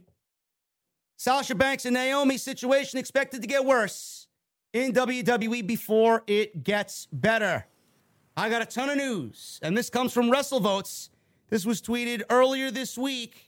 WrestleVotes says after talking to a few people, I gather this Sasha Naomi situation is going to get worse before it gets any better. While the majority of the support online is in their favor, it's quite the opposite with management. This is coming directly from WrestleVotes. This was on May 22nd at 2:13 p.m. in the afternoon. Now, WWE after what WrestleVotes stated, they obviously have suspended Sasha Banks and Naomi, and they suspended them without pay. WWE's not paying Sasha Banks and Naomi during their suspension. Dave Meltzer reported in the latest edition of the Wrestling Observer newsletter that WWE is not paying Banks and Naomi while they sit at home during their suspension. Now, I don't know if that is a regular occurrence with WWE. I, I, think when everybody's suspended, they're still earning their downside guarantee. When somebody violates the WWE policy and is taken off television, they're still paid their downside guarantee, I believe. Somebody correct me if I'm wrong on that, but they're not paying Sasha Banks and Naomi at all. Merchandise has been pulled from WWE shop to a point where we see Papa Shango. If you go type in Sasha Banks Naomi, you get a fucking picture of Papa Shango and something along the lines of saying, "Oh, um, something along the lines of uh, parts unknown. You ventured into parts unknown." They're not paying Sasha Banks and Naomi during their suspension, although they are still listed on the active WWE roster. Their future in the company is still up in the air. Nobody knows what's happening with their contract situation. Nobody knows if they're going to bring them back. Nobody knows if Naomi's going to want to re up her contract and resign. Sasha Banks, we don't know if Sasha Banks wants to re up and resign. She may be done. If I had a, a, general feeling on the situation, I think Sasha Banks is done in WWE. Zero plans for Sasha and Naomi to return at this point. Alvarez says perhaps you missed when they announced it on SmackDown Sasha Banks and Naomi let everybody down. Millions of fans were let down, apparently, when they walked out of Raw on Monday. They have, in fact, been stripped of their women's tag team titles, have been suspended indefinitely, and without pay. A lot of people, a lot of people are claiming that this MJF situation uh, with Tony Khan and AEW is very similar to what Sasha Banks and Naomi did. It's not the same fucking thing. If you see anybody on social media talking about this and comparing the two, they're off a bunch of misinformed idiots. It is not anywhere close to being the same thing. I said this how many fucking times just 10 minutes ago? MJF's situation is not about money and it's not about creative. Sasha Banks and their situation with Naomi is about WWE creative. It's all about creative. It's not the same thing. And I find it hilarious how people think that I'm putting AEW on a, a pedestal over WWE and how I'm now blasting MJF and, and, and making light and making fun of MJF. And now I've turned my back on MJF. I didn't turn my back on MJF. I love MJF. Don't get me wrong and don't get my words fucking twisted, man. But what I find funny is how so many people want to claim that this is the same thing. And they stand up for WWE. Oh, Sasha Banks and Naomi walked out. They're unprofessional. They deserve everything that they got coming to them instead of these fucking mindless drones standing on their own two feet, showing respect to Sasha Banks and Naomi for absolutely standing up against a Hitler like fucking machine in WWE where your thoughts are not your own. You don't have the opportunity to speak what you want and speak your mind. You got to follow orders like you're a fucking robot. You're programmed to do and say as they want. You support that? You support that. I know I don't support that. I support Sasha Banks and Naomi for fighting against that fucking bullshit. And that's what everybody should do. But people are so fucking stupid because of their fucking fandom for the E, as if the E is paying your fucking mortgage at the end of the fucking month. The E doesn't give a fuck about you. And the E is never gonna give a fuck about you. Why people care so much about why WWE is doing this and how they have to stand behind WWE and how much money WWE is making, and they're supporting this. Instead of supporting the fucking workers that work there that are actively being treated like fucking garbage, like Sasha Banks and Naomi, you want to sit there and support WWE. You're a fucking mindless idiot. MJF, on the other hand, is doing the exact opposite to AEW. He's disrespecting AEW. He's disrespecting everybody on Double or Nothing's card with his actions. Wardlow, Punk, MJF. MJF is disrespecting himself at the end of the day. He's not really fucking handling this in the proper business like manner. He's playing with fire. At some point, he's going to have to realize what the fuck he's doing. He is disrespecting Tony Khan and AEW. WWE disrespected Sasha Banks and Naomi. And don't question me on why. I know. Alvarez continues to say that WWE apparently doesn't expect them back anytime soon because they are no longer figured in creative plans. Ringside News. I don't want to. I don't really want to talk about Ringside News, but they were the first to report that while no official mandate has been handed down, creative is no longer pitching ideas for Banks and Naomi, and the feeling is that it's pretty obvious that everyone uh, feels that they are gone. That was coming from their side. Alvarez then confirmed that uh, the original report that they heard uh, about creative not working on anything for them right now he did back up that report. He said that there is zero plans for them to return, and there is zero talk whatsoever about the two of them as it pertains to creative. So, what are we doing with the tag team championships? What are we doing with the tag team championships? Apparently, WWE has plans, and potentially the tag team championships and the plans for them have been revealed. Per Dave Meltzer in the latest wrestling edition, or latest edition of the Wrestling Observer, Several pitches have been made for the tournament, with WWE discussing plans for the teams. And the tournament taking place with Natalya, Shayna Baszler, Tamina and Dana Brooke, Nikki Ash and Doudrop, and Carmella and Zelina Vega. Now, Zelina Vega is injured. Zelina Vega is out for six months. And I don't know how that's going to be. They broke up twice already. And WWE has no plans, being that they want to put a team back together that they've broken up twice already. And now Zelina is injured and she's been off SmackDown because of said injury. These are the four teams. This is what you're going to try and sell me on as far as a tag team tournament to replace Sasha Banks and Naomi. Natalya, Shayna Baszler, Tamina, Dana Brooke, Nikki Ash, and Doudrop, Carmella, and. Why are you even bothering at that point? Why are you even bothering at that point? I don't get it. Regarding the teams, there will be a tournament. There have been pitches made, at least two involved, uh, uh, for, uh, at least two involved the four team tournament. And one, the four teams are the ones that I just mentioned, even though they've already broken up Carmella and Zelina Vega. They automatically want to get the titles on somebody else in, in any way that they can because they had to come out and give you an explanation as to why Sasha Banks and Naomi walked out. They dropped the titles on Laurinaitis' desk. They did mention a tournament. There were plans that WWE is potentially going to use NXT teams in the tag team tournament as well. We already talked about this.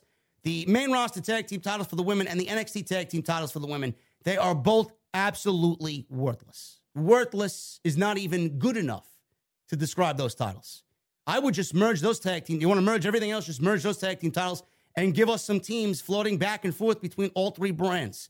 I said this once before. You guys know the deal about that. This, there's nobody that gives a fuck about anything that's happening with these tag team titles if these are the teams involved. Some people in WWE expressing support for shots for Sasha Banks and Naomi after originally being reported that nobody was supporting them. And some people wish they could do the same thing. This is a new update. This is coming from PW Torch and Wade Keller. He says, and I quote Naomi's contract is coming due. We don't have much more on the details on Sasha and Naomi in terms of any reconciliation or any more details on their departure. I know some people, and I've run into a lot of them who just instinctually want to blame Vince McMahon for everything. Other people, although fewer outside and inside WWE, are not complimentary of Sasha Banks and Naomi and the likelihood of handling this well, and are not surprised that, uh, that, that out of anybody of prominence on the roster, that they'd be the ones who made the decision and handled things in a way that wasn't ideal. Now, again, I've I've said this time and time again. Everybody wants to point blame. All the media has blamed Sasha Banks. What if it was the other way around? Nobody seems to be discussing this. Nobody even brought this up as a talking point. I don't I don't think anybody brought it up as a talking point. What if Naomi was the one who walked out? What if? Everybody wants to smear Sasha Banks. What if Naomi walked out for reasons that we may never know? What if she was just up uh, upset over the creative and she has a justifiable reason to do so and be upset at creative? She's been booked like a fucking idiot the last couple of years. This year's been some of the best stuff that Naomi's done, and WWE still hasn't given her what she rightfully deserves after performing at a top level, especially against Charlotte and WWE dropping the Sonya Deville storyline. What if what if Sonya, uh, uh, Naomi rather, walked out and Sasha was the one who followed Naomi? Nobody's talking about that. That could obviously be a detail of the story, but nobody even brought that up as being a talking point.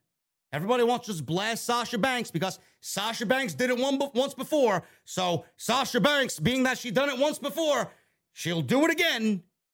Both of the women have a reason to be upset over creative. Keller made it clear that when he reports on things, he's not someone who picks a side between the wrestlers and management, and his story is not biased towards any side.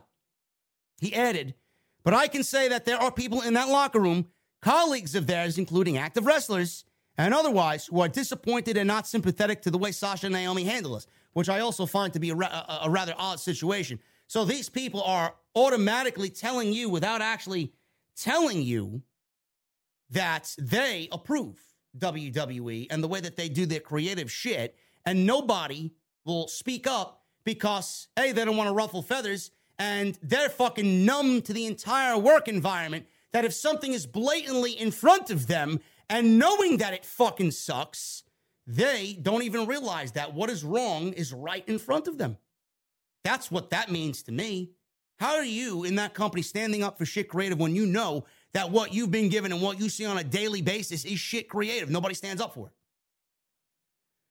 So, and there are others who, yes, think this is a cool thing that they did it. And they sort of wish that they had the guts to do the same thing or something like that and take a stance. So I mentioned Naomi's contract is coming due in WWE, and there had been some rumblings that maybe this was all related to contract issues and not wanting to look like they were being sacrificed right before to take some leverage away or to spend some time of their equity right before their contracts come due. We don't have details on when their contract expires, but it's just something that could have been a contributing factor in the frustration of Naomi and perhaps Sasha that we're going to take away some of your leverage by having you do pretty high profile jobs in the midst of a tag team title reign that they were excited about.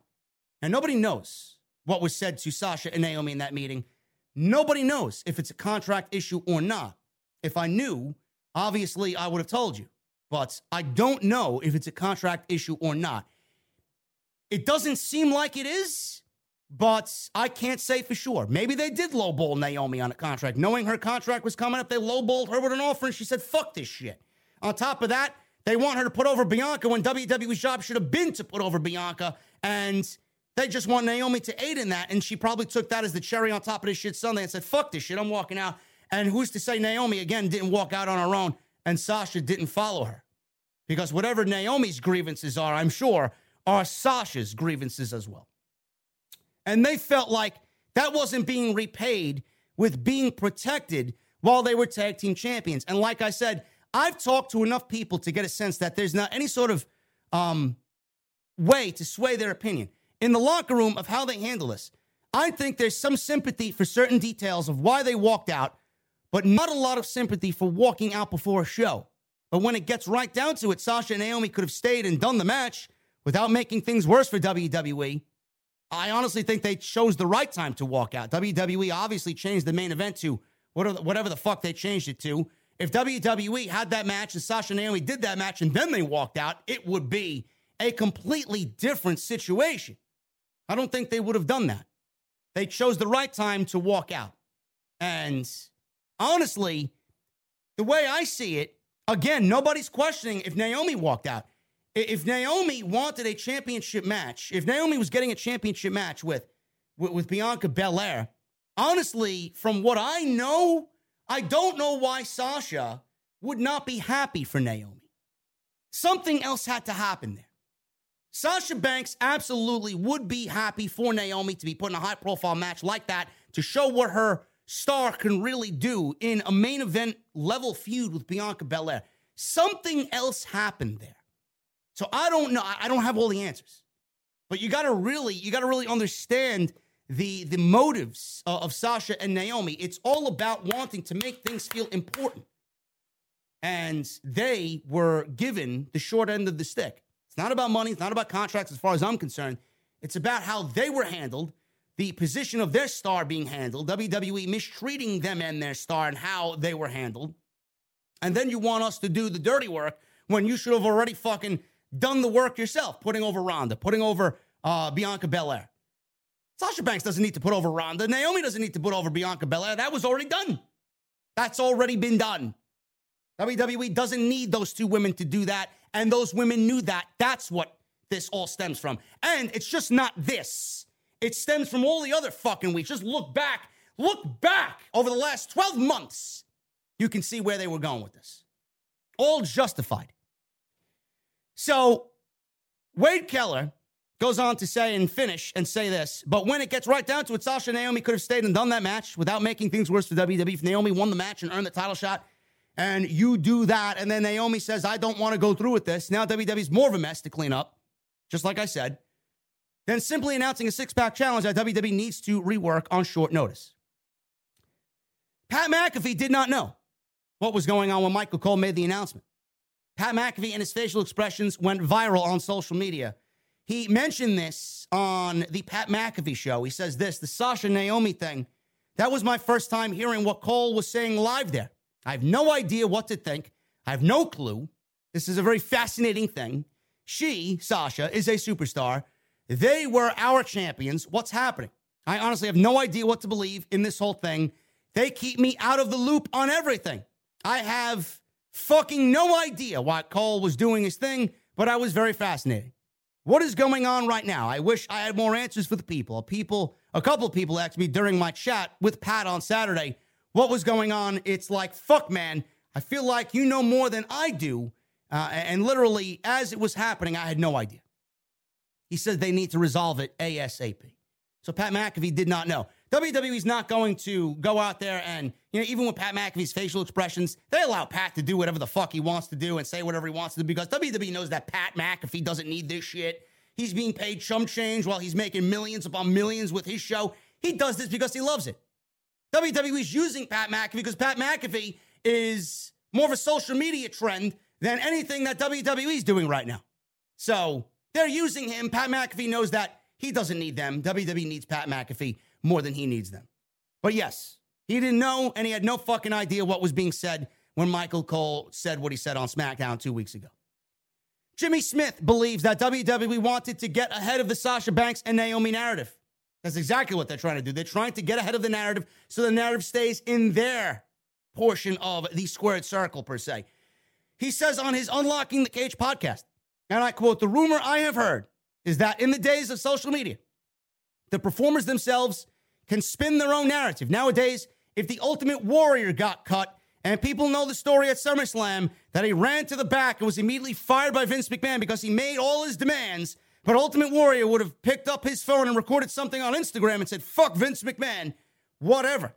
The superstars themselves are able to get their own story out and get their own narrative out in the public in ways they couldn't 20, 10, 15 years ago.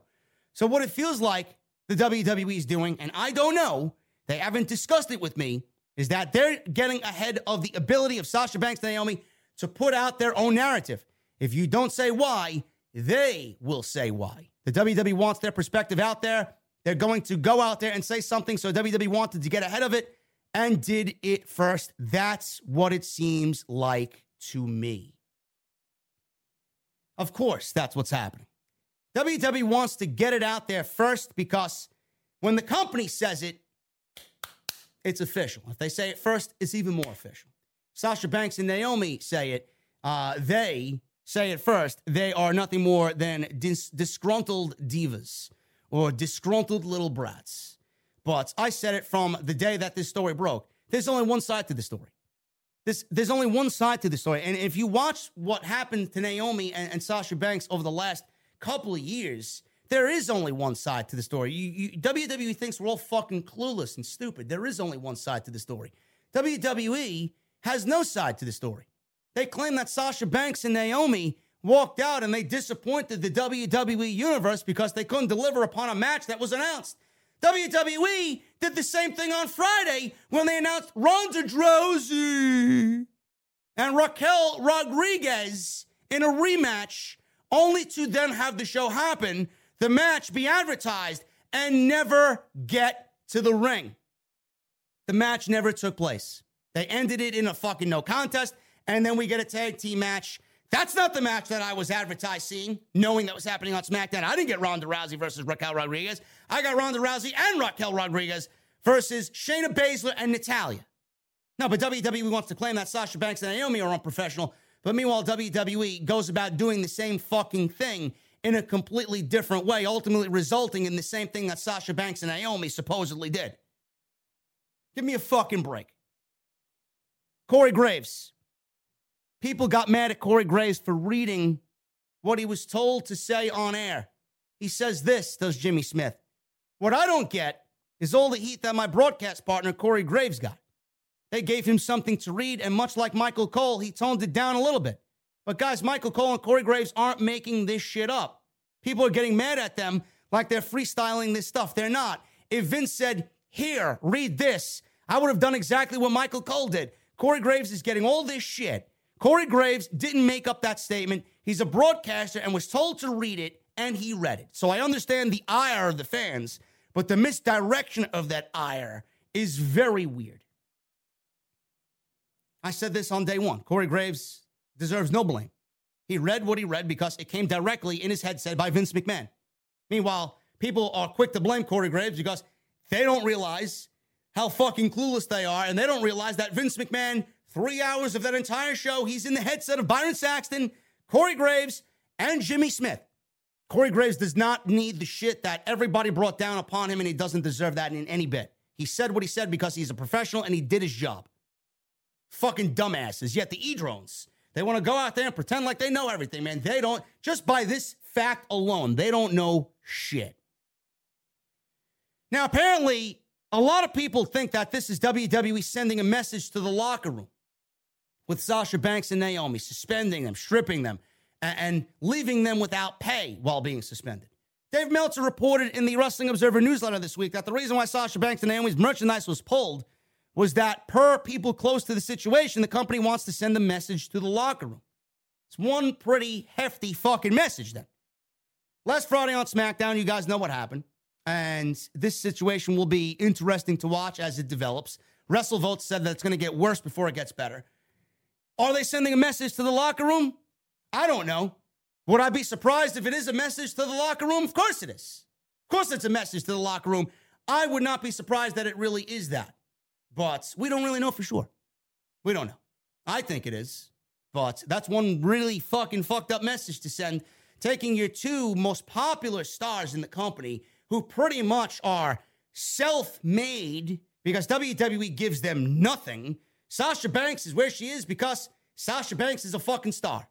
And WWE with Naomi, they're the most two popular superstars in the company. They've gotten themselves over to a point where WWE really can't say that they've aided in that but giving them the platform that they gave them. They got over because of who they are. And fans know that.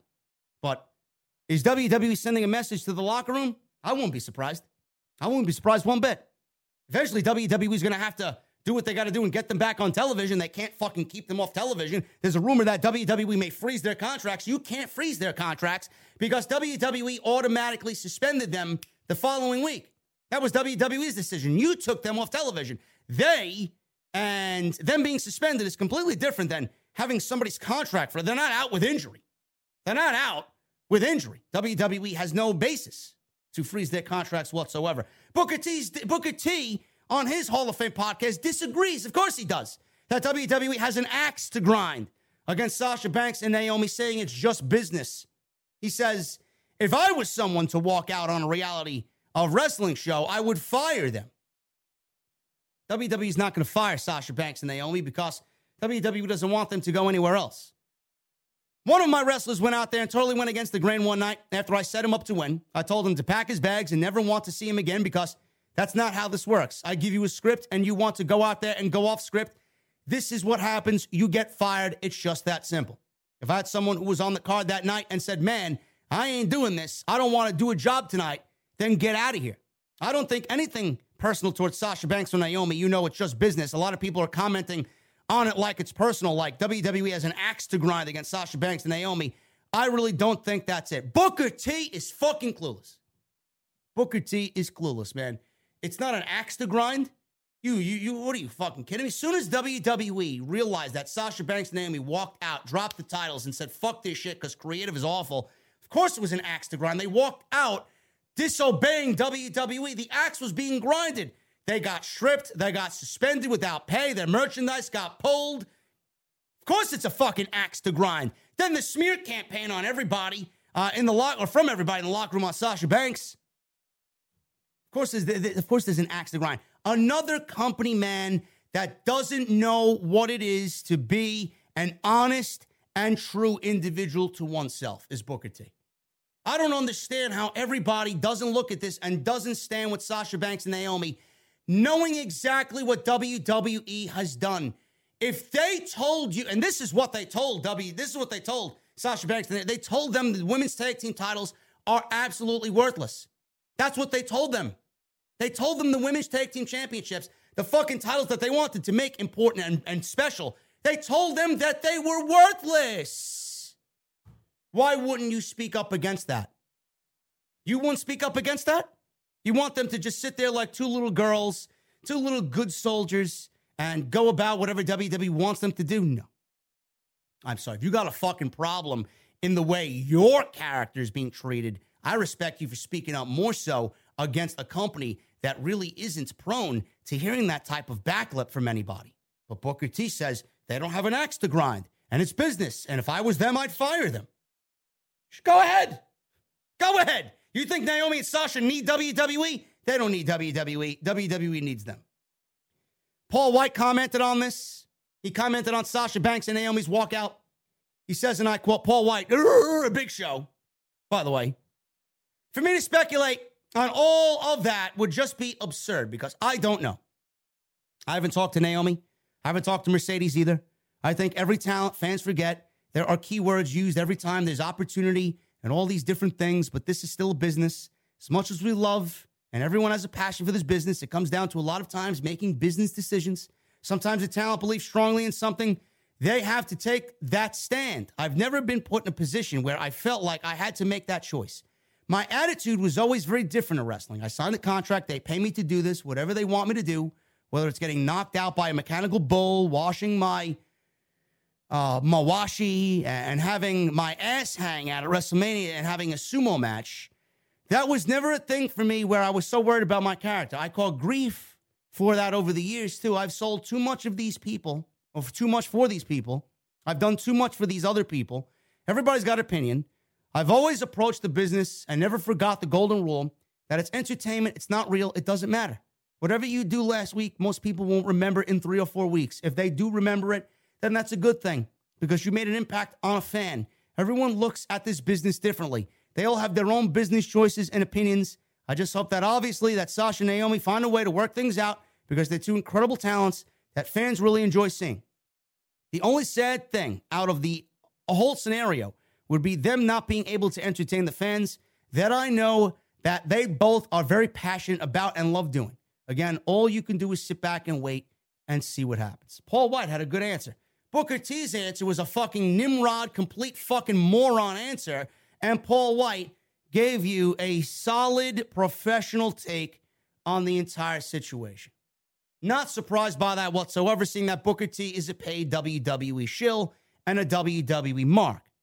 Ruby Soho, who's in the finals tonight against Britt Baker for the Owen Cup on the women's side. She talked about the Sasha Banks and Naomi walkout as well. She says this, and I quote, I'm a firm believer in everybody's career and everybody's experiences are different, no matter what company you work for, no matter who you are or what level you feel like you're on or what level people portray you to be on. I feel like everybody's experiences are different. I have for a long time considered Sasha Banks and Naomi to be friends of mine. If that in the moment and in their heart of hearts is what they felt like they needed to do, then I can understand them from an outside perspective looking in because you never know with that kind of stuff. You never know what they're experiencing, what their journey is like to a point why they feel like they needed to do what they needed to do. But at the end of the day, you can only just try and see them for who they are as people. And a lot of people are not looking at that. So that is a great point by Ruby. I adore them. So, wherever they felt like they needed to do, I understand. Everybody handles things differently, everybody has different experiences. So, until you're in my shoes of that person or in the shoes of that person, you can't always say what you want to do. It's definitely one of those things where I'm glad that they did what was best for them and what they felt like was right at the time. I'm always for people standing up for themselves, regardless of the circumstances. So if that's what they felt like they needed to do, 100%. I adore all my friends. Honestly, those girls in the locker room, I have a lifelong friendship with. I will continue to carry that with me in my heart for the rest of my life. Booker T, made to look like a fool by Ruby Soho and Paul White. Guys, we're going to get into the weekly shows. I still appreciate you guys for hanging with me, man. We're two hours in here.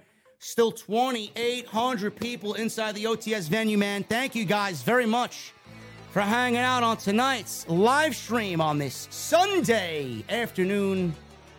Make sure you guys hit that thumbs up, man. We need 485 likes for the minimum of 2,000. Man, can we get 2,000 likes on today's OTS 432, man? Super chats are in. Get them on in. Memberships are open. Get them on in. Become a VIP right here on Off the Script. We will be live tonight for Double or Nothing right after the show is over. So join us then. I may be live immediately following this podcast as well with Jesse on Twitter Spaces. So make sure you guys look out for that, man. Maybe doing Twitter Spaces, maybe going live directly to Twitter. I don't know yet. So we'll see what happens. But lots to cover this week, man. So enjoy your Sundays, and I'm glad you've made off the scripts your destination tonight. Sponsored by Blue Chew, man. BlueChew.com. Thank you to Blue Chew as always for being a great friend of the show. Code JD at checkout.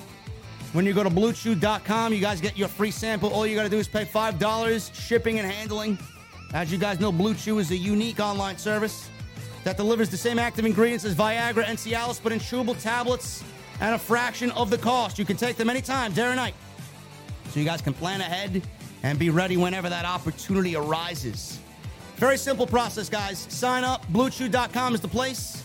Consult with one of their licensed online medical providers, and once you are approved, you're going to receive your prescription within days. The best part, it's all done online. No visits to the doctor's office, no awkward conversations, no waiting in line at the pharmacy. I hate waiting in line, by the way. And Blue Chews tablets are made in the USA, so they're prepared and shipped direct to your door in a very discreet package, man. You talk about first impressions. Very important. You only get one.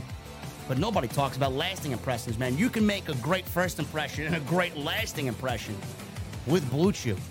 Special deal for everybody today, man. BlueChew.com, promo code JD. Just pay the $5 shipping and handling. We thank Blue Chew for once again sponsoring today's OTS 432 on off the script. SmackDown. SmackDown was terrible, man. Did you guys watch that SmackDown show? I know I had to because House of Glory had their show on Friday night. I missed SmackDown on Friday, covered it on Saturday. And my God, man, did I regret that. I could not stand anything on SmackDown at all, man. That show was a complete shit show, and nothing on that show stood out to me as important. Ronda Rousey versus Raquel Rodriguez ended in a no contest. Ronda Rousey and Raquel Rodriguez then defeated Shayna Baszler and Natalya in a tag team match that was falsely advertised but they want to claim Sasha Banks and Naomi are unprofessional. Los Lotharios defeated Jinder Mahal and Shanky. Why this is on Friday night? I don't know. Why Fox is paying for this garbage? I don't know. Kevin Owens and Sami Zayn debated on who's a liar and who's a moron on the KO show. Said this on the post show yesterday. Looks like Sami Zayn and Kevin Owens will be teaming up at some point to be the next challenge for the Usos. Sami Zayn thinks he's aligned with the bloodline. Kevin Owens is trying to convince him that he's not. They will form they will form a faction and join forces and take on the Usos for the tag team championships. I think that's great. I'm all for that. Both guys are doing absolutely nothing right now. Gunther and Ludwig Kaiser defeated Ricochet and Gulak. This was another tag team match, very tag team heavy SmackDown.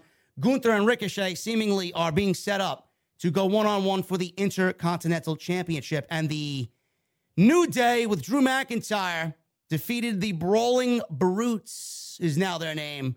Sheamus, Ridge Holland, and Butch. Oh my God. How many matches? How many weeks? I've lost count. Same shit every week. SmackDown was dreadful. It's almost as if they knew nobody was going to watch and they didn't give you any effort, whatever, whatsoever, on Friday night. Now, the Usos.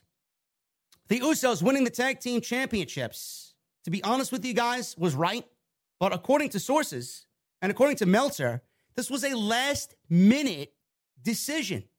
Meltzer talked about this on Wrestling Observer Live, and he noted that having the Usos win the match last week was a last minute decision as WWE didn't have a planned finish.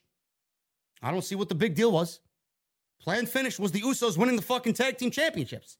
That's what the planned finish was. However, you get there, who gives a shit? As long as the Usos win the tag team championships. Instead, WWE only had plans to do the angle after the match, where Roman Reigns beat down Randy Orton and Matt Riddle to set up their future matches for the World Heavyweight Championship.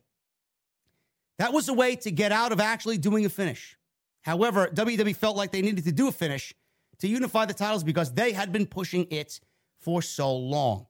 Meltzer says, You know, that was a last minute decision. Well, I think that was part of it. Advertising it, but not delivering it. They had no planned finish. The plan was always the angle at the end. It was never Riddle and Orton winning. It was a way to get out of it. It was probably a DQ for Roman Reigns interfering. I wasn't told that directly. I was told the big thing was the angle.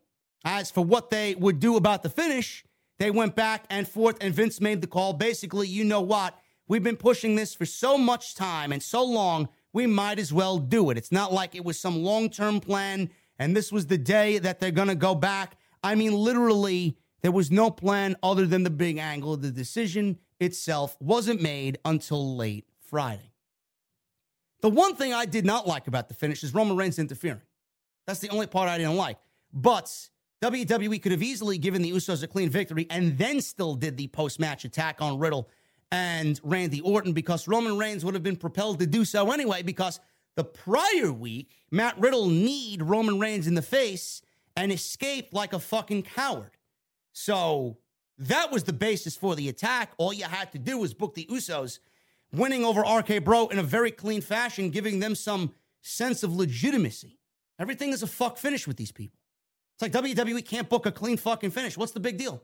RK Bro is still going to be RKO no matter if they lose to the Usos or not.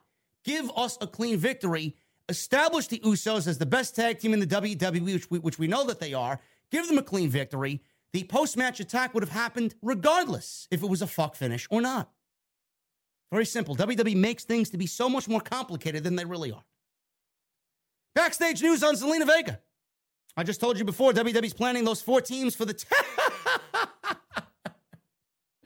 those four teams, man. W. Bruce is a fucking comedian, man. WWE's planning those four women's tag teams for the tag team tournament, supposedly. One of them being Zelina Vega and Carmella that have already broken up twice. But that that won't be because Zelina Vega is injured.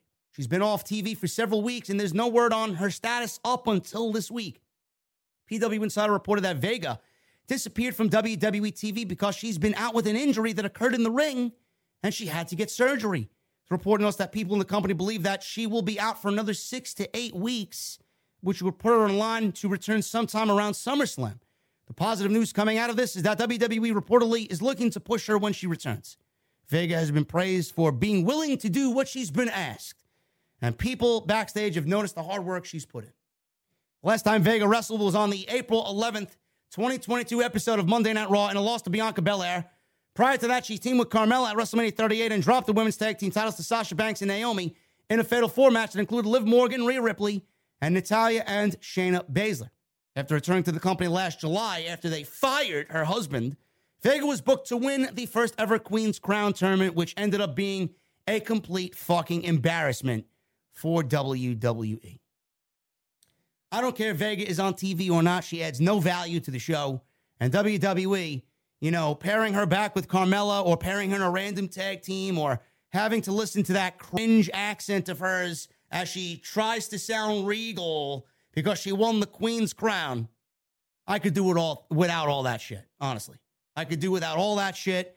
And Zelina hasn't meant anything to WWE TV unless you go back to the days of Andrade Cien Almas. That's when she and her value was at an all time high. That was the best role for her. She hasn't found that same success since. AEW Dynamite. We got a great face to face with Adam Page and CM Punk. Excellent promos from both guys, especially Page. I thought that was one of the best promos that Hangman Page has ever cut. I loved it. I thought it was great intensity and it really sold the match tonight for Double or Nothing. FTR and Roppongi Vice ended in a DQ because Jeff Cobb and Great-O-Khan interfered, and we got a potential Forbidden Door tease. So we may be getting the Ring of Honor Tag Team Championship match at Forbidden Door with between Roppongi Vice, FTR, and the United Empire. Samoa Joe defeated Kyle O'Reilly in the semifinal of the Owen Cup. Britt Baker defeated Toni Storm. It's fucking hot in here. Britt Baker defeated Toni Storm in the final of the or the semifinal of the Women Owen Owen Hart Cup. Uh, steel cage match: Wardlow versus Shawn Spears. Uh, special guest referee was MJF. I thought they did a great job in getting Wardlow over in that match, minus a couple of logical hiccups there. I thought it was a great steel cage match. Uh, Swerve, Strickland defeated Ricky Starks and Jungle Boy in a three way dance to give you a little preview of what's to come tonight in the tag team title match. Three way dance. And Jon Moxley, Eddie Kingston defeated Private Party, and that was to sell the anarchy in the arena match between Blackpool Combat Club and the Jericho Appreciation Society. Dynamite's ratings up 929,000 viewers, up from 922,000 live viewers. Uh, this was uh, the rating this week, the 922,000 live viewers of the show uh, last week. 18 to 49 demo. The show did a 0.35 rating, which is up from the 0.33 the show did last week. Dynamite continues to thrive pretty well in the face of competition with the NBA playoffs, which Tony Khan is going to be competing with again tonight with the Celtics and the Miami Heat, game seven. And there's a reason to his madness, which we will talk about on either the live stream on Twitter with Jesse, Double or Nothing preview and predictions, or we will definitely talk about it later tonight on the official Double or Nothing post show. Dynamite ranked number six in the cable top 150 shows on cable for the night. That was up from number seven. Dynamite was a very good show on Wednesday night, flowed much better than the week before. Some scary news here coming out of AEW, man. Tay Conti and Sammy Guevara. I know that they are the center of attention, and some people take it to the extreme because of their relationship. These fucking stands and these geeks out there, these fucking no life wrestling geeks who don't even know what a woman looks like, think that they have a, a shot with Tay Conti. Give me a break. AEW star Tay Conti posted screenshots on Twitter from somebody who is making threats to her and Sammy Guevara. Conti said this person has been writing her every day since January. Look at this fucking tweet she put out there, man. Look at this shit. Look at this fucking creep. She says this, and I quote, This is absurd. His name is Dustin Dolzal, and he's been threatening Sammy and I since January. He writes us every single day, and apparently he's planning to do something with us in June. I'm taking legal legally precautions, but if something happens to us, y'all know who to look for. Now, she posted this to bring awareness to this, obviously. I think these fans are fucking ridiculous. Don't know why they take it to such extremes. I don't know why any of this is done. Conti included his name, his username, some screenshot text shots from social media, some DMs, some private messages, along with a photo of this person making threats. I don't understand it. A fucking clown. Bro, Dustin Dolezal. Bro, listen, I said this about the Alexa Bliss fucking creep who was on social media. She's not gonna fuck you, bro. She's not gonna fuck you. I'm sorry. Tay Conti is not interested in your fucking crater face, fucking disgusting, disgusting fucking being, man. Go away. Go find your own woman, man. You you look like you live in the fucking depths of uh, of Arkansas. I'm sure there's some fucking 600 pound slob ready to fucking uh, have you as her next meal. Seriously, go and go find your own woman. Leave Tay Conti and Sammy Guevara alone. She's not gonna fuck you. That's what she's got Sammy for. Killer Kross. Killer Kross, man. Killer Kross was in the news, formerly Karrion Kross. I miss Killer Kross. He was another name pitched to do the match with Wardlow, according to Fightful Select, but ended up doing something with William Morrissey instead. The report states from Fightful that the two sides couldn't come to terms on the appearance and decided against it. Khan previously said that the post Ring of Honor Supercard of Honor media scrum, uh, during that, he said he enjoyed Kross and Scarlett's work and he was open to doing something with them in the future. Shortly after the show, Kross was approached by AEW and the plans for the May 4th Dynamite were mentioned. Once the date got closer, according to sources, uh, the talks with Kross fell apart. Kross was supposed to be the sacrificial lamb for Wardlow, which would have looked great, right? William Marcy did a great job. He looked great as well and it got him some mainstream exposure working on Impact.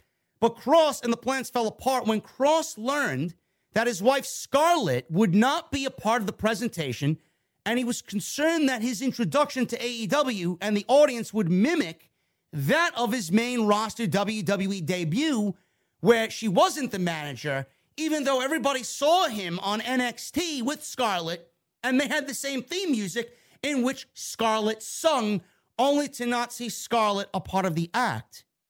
Scarlett led Killer Kross or Karrion Kross to the NXT Championship twice, and she wasn't a part of the act on the main roster. AW and Kross are said to be on good terms, and there's a possibility that they'll do business in the future. Following his WWE release last year, Kross has yet to sign with a top promotion, but has been working independent dates alongside Triple A. Kross and Scarlett recently got married in Alaska. I get it. I mean, this is this is a no-brainer. I mean, you, you learn from your mistakes in WWE. You learned your mistakes in WWE. You know what not to do based on your last prior experience. You learned what the fans obviously wanted to see from you. Why would you go and do that again and make the same mistake twice? I mean, I don't even need to say anything else but that. Kross is a smart guy. If Scarlett is not involved, then Scarlett and Kross, you're not going to get them. They are a, pan, uh, a tandem pairing. If you're going to get Kross, you have to pay for Scarlett. If you're going to pay for Scarlett, you're going to get Karrion Kross, Killer Kross. It's common sense. And I, I understand. Kross may have aspirations of maybe one day doing work with AEW. Why would he come in without Scarlett and then the next time you see Scarlett? If you're going to get Kross on AEW television, he needs to be there with his wife, period. And It fell apart because of that very reason. Now, it could have fell apart because Tony Khan just wanted Kross and he didn't really understand the importance of Scarlett to Kross's act, but maybe he didn't want to pay. Maybe he didn't want to pay. He maybe just wanted to pay for Kross because it was a one time deal and he didn't want to pay for Scarlett to come on in for the one time appearance. But he could have if he wanted to. He just didn't want to. But Kross said, you know what? Maybe we'll do business another time. I got no problem with you. I just really feel like we need Scarlett in this. So if you want me, you're to have to bring my wife in too because I don't want to make the same mistakes that I did in WWE or that they made with me. That wasn't his decision. They made that decision. They took Scarlett away from his act, which killed the entire fucking act. So he doesn't want to make that same mistake twice, which I completely, completely understand. So good for him for standing his ground. Moving on, man. NXT. NXT. Let's blow through this because I don't really want to sit here and talk about NXT. Uh, Channing Stacks Lorenzo and Troy Two Dimes Donovan defeated Malik Blade and Idris Enofe uh, Stacks and Two Dimes, they are part of Tony D'Angelo's new stable. Sanga defeated Wes Lee. Alba Fyre defeated Elektra Lopez as Elektra Lopez is feuding with Cora Jade. Roxanne Perez defeated the absolutely horrendous, in every way possible, Lash Legend in the women's breakout tournament semifinal match. Mandy Rose defeated Indi Hartwell. Tiffany Stratton defeated Fallon Henley in the women's breakout tournament. Tiffany Stratton took the place of Nikita Lyons who tore her MCL. She is legitimately injured. Von Wagner put the lotion in the basket. Von Wagner, Buffalo Bill, defeated uh, Ikemen Jiro. Ikemen Jiro. Jesus fucking Christ, man. Looking at this card, how anybody watches NXT, I don't know. I don't know. Duke Hudson defeated Bron Breakker via disqualification because Bron Breakker took a steel chair and beat Duke Hudson with the steel chair, not knowing that he would get disqualified with said steel chair all to sell his anger problems for their upcoming match or his upcoming match with Joe Gacy for the NXT title at NXT in your house on June 5th or June 4th, one of those days. Who gives a shit? I'm not covering it. not covering. I'll be in Atlantic City getting drunk. So fuck NXT. Too many women's matches on this show, man. Too many women's matches on this show. You want to know why the ratings drew 551,000 live viewers down from 601 the week before. Too many women's matches. Give me a break, man. Nobody wants to see these fucking half-assed, fucking green as grass women on. And it's not like we got Bayley and Io and fucking uh, Bianca and Rhea and Shayna of the old NXT, Ember Moon and Shotzi Blackheart the old NXT. We got Elektra Lopez and Lash Legend and Indi Hartwell and Fallon Henley. Too many women's matches. Way too many women's matches, man. We got to tone that shit down. That's what we got NXT level up for. Fuck, we getting all these women's matches for when you got NXT level up. Put them on that show. Ratings dropped this week for NXT 0.13 rating in the 18 to 49 demo. Show did a 0.14 one week ago. Number 43 in the cable top 150, down from number 30. Like I said, Nikita Lyons, partial tear of her MCL Lion showed off her brace on her leg or a brace on her leg on social media and said that she started doing rehab. During the video, she expressed optimism about returning to the ring. She added that when she does come back, uh, she will not be out long because she does not need surgery.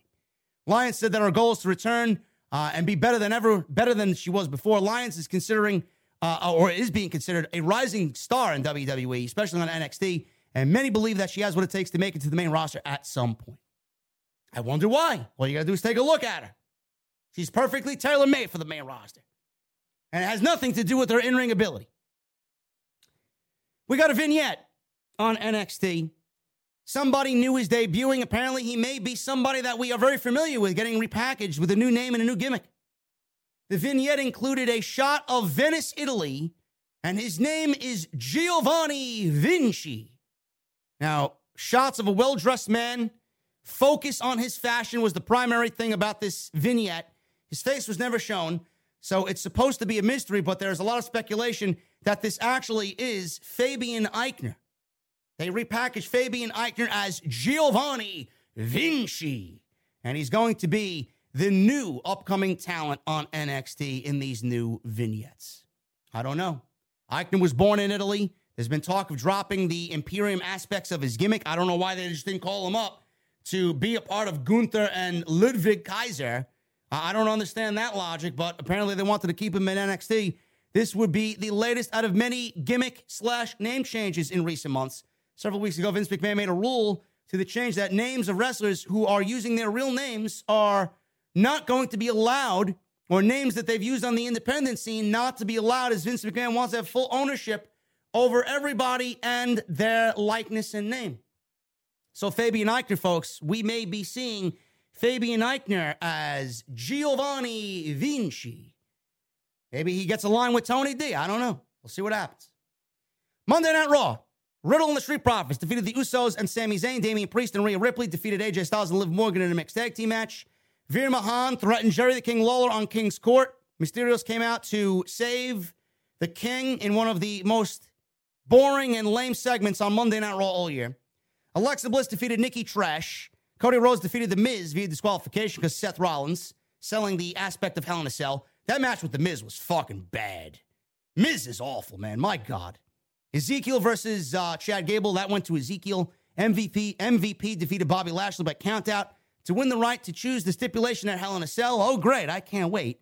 And Becky Lynch defeated Asuka for all the fucking geeks and the e-drones that wanted to cry to me that Becky Lynch loves the division and is for the division. She put over Asuka one week ago, only to erase that this week with her fucking puffy shirt that made Jerry Jerry uh, Seinfeld look like a fucking disgrace.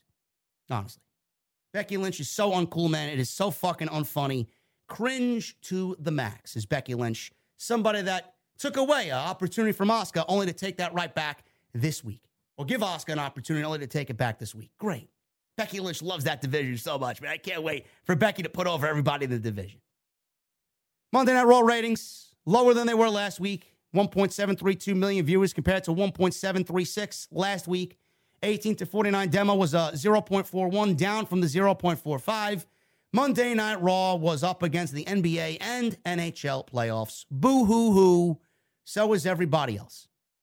Can't be doing too bad against the NBA playoffs and the NHL playoffs if they're right in the uh, hot zone for where they usually are on a normal Monday. 1.7 is their normal. How much is the NBA playoffs and the NHL playoffs affecting Monday Night Raw? Barely anything. And finally, guys, because I'm fucking dying in here, man, even with the fucking window open. WWE Raw star is back to using his old gimmick and theme music. At a house show on Saturday night, Robert Roode, Bobby Roode, surprised fans when he reverted back to his old glorious gimmick. Roode even got the full glorious entrance with the theme music as he did in NXT. This may be a temporary thing until Dolph Ziggler returns, but it's worth noting that Roode seems to be more over with the glorious gimmick. No shit. If Vince McMahon notices, then perhaps he will be allowed to use it on the main roster. Roode is also, uh, or was briefly used on the mic in March. Or he actually he used the music, I should say, in March during his return to NXT. He did wrestle on NXT at least once during that Dolph Ziggler NXT World Championship title run. Under the glorious gimmick, Bobby Roode became one of the most popular wrestlers not only in NXT, but in WWE. And he was booked to win the NXT Championship under Triple H in the black and gold, one of the best heel gimmicks in all the company at the time. The gimmick was watered down when he got moved to SmackDown in 2017. WWE needs bodies. WWE needs gimmicks that we can really be invested in. Why not bring Bobby Roode back to being glorious with the old gimmick and the old theme music and let him go after the Intercontinental title? That's what I would do. He fits perfect on SmackDown. Put him on SmackDown. What the fuck are we waiting for? What are we waiting for? Absolutely great pro wrestlers, Bobby Roode, and you're, you're keeping him hidden. Why? Who watches these house shows? You think Vince is seeing what he's doing on the house shows? Vince doesn't give a fuck about the house shows. Get Bobby Roode on television and give us glorious Bobby Roode. I got people texting me, man. I don't know what's going on. Let's read these texts. I got one from Issa. I got one from Jesse. What's going on? Let's see. AW just posted this on their YouTube channel. WW, uh, they deleted the video. So just like the tweet, just like the tweet that you see here, AEW has now deleted the video on YouTube. I don't know what that means, man. That's coming from Issa, the Demon NYC Demon Diva. Thank you, Issa. We got uh, Jesse. What is he saying? Jesse is sending me something. The Rock's daughter gets new ring name. I wonder what that is, man. Like Simone Johnson wasn't good enough, right? Simone Johnson is now going to be known as. Uh, what the fuck is her name? He's not at the arena. Issa says that he is not at the arena. Simone Johnson joined WWE. Uh, she is said to be the first fourth generation superstar in WWE history. At the time of her signing, Johnson said she's grateful to have, have the opportunity to carry her family's legacy. Ava Raine. That is her new name. Simone Johnson is now Ava Raine. Great. Who cares? Who cares about Simone Johnson, man? Anyway, guys, my God, man. Was supposed to be this hot New York City to this weekend, man? I'm fucking dying in here, man. We got some super chats to go over, man. Get those super chats in. Easy just said MJF is not at the arena. I don't know. I don't know what's going on, man. MJF is fucking things up, man. MJF is playing with fucking fire right now, man. MJF is playing with fucking fire. You don't want to do that. I said all that I had to say, man. I said all that I had to say. Anyway, guys, we are nearing almost three hours here today, man. Thank you so much for almost 3,400 people inside the OTS venue for this tremendous episode of 432. Make sure you guys follow me on social media at JD from NY206. We'll be live with some preview predictions this afternoon after I hose myself down with Jesse, whether it's on Twitter, whether it's a video, or just spaces. I'll be there. Make sure you guys hit that thumbs up, man. We need uh, a little bit more than 300. Can we get 2,000 likes? If you guys are in the live stream and have not hit the thumbs up, man, hit that thumbs up. Also, get those super chats in. We got eight new members today, man. Holy shit. Eight new members today in the VIP club, man. And go out and hit that subscribe button. Like I said, I will be live tonight for AEW Double or Nothing live on Off the Scripts. Joey Augustino for that 499 super chat. He leaves no message. Thank you, Joey. Bobby Trizzle with a $2 super chat. Wardlow should hit MJF with the future endeavored.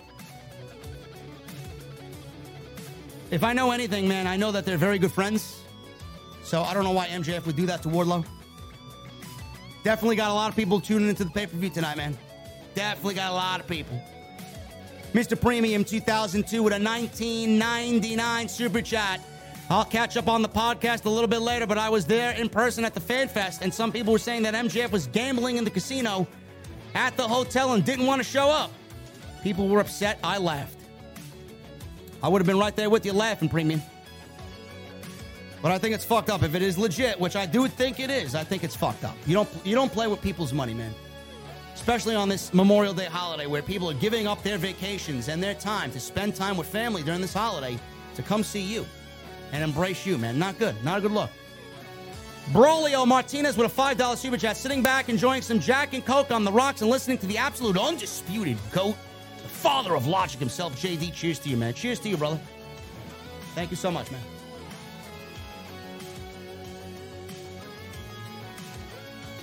Gary the New Man with a $20 super chat. From a business standpoint, it's stupid on MJF's side. If you want more money, that's fine, but why would you give up your leverage? Right now, it's a bidding war. But if you burn bridges with AEW, then you're screwed. He's not screwed.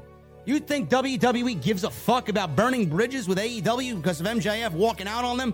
They would be absolutely over the moon if that had MJF in their grasp, man. They would absolutely throw any amount of money at MJF for him to come over, man. MJF didn't burn any bridges. He knows that. WWE is going to pick him up and sign him no matter what he did.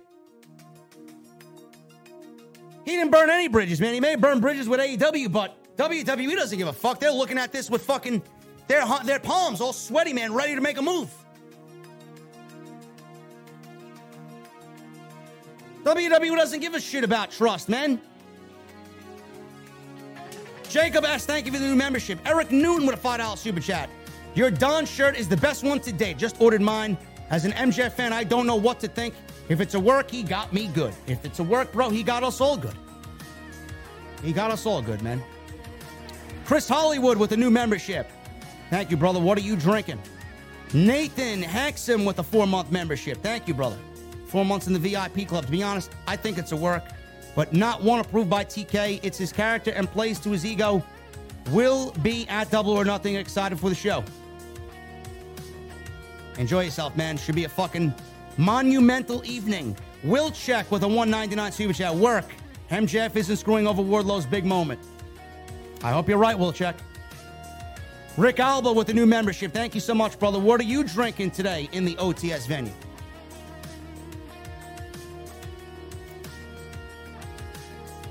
World of Wrestling with a $5 super chat. This is a shoot. I hope MJF left because of family issues. If not, he's unprofessional.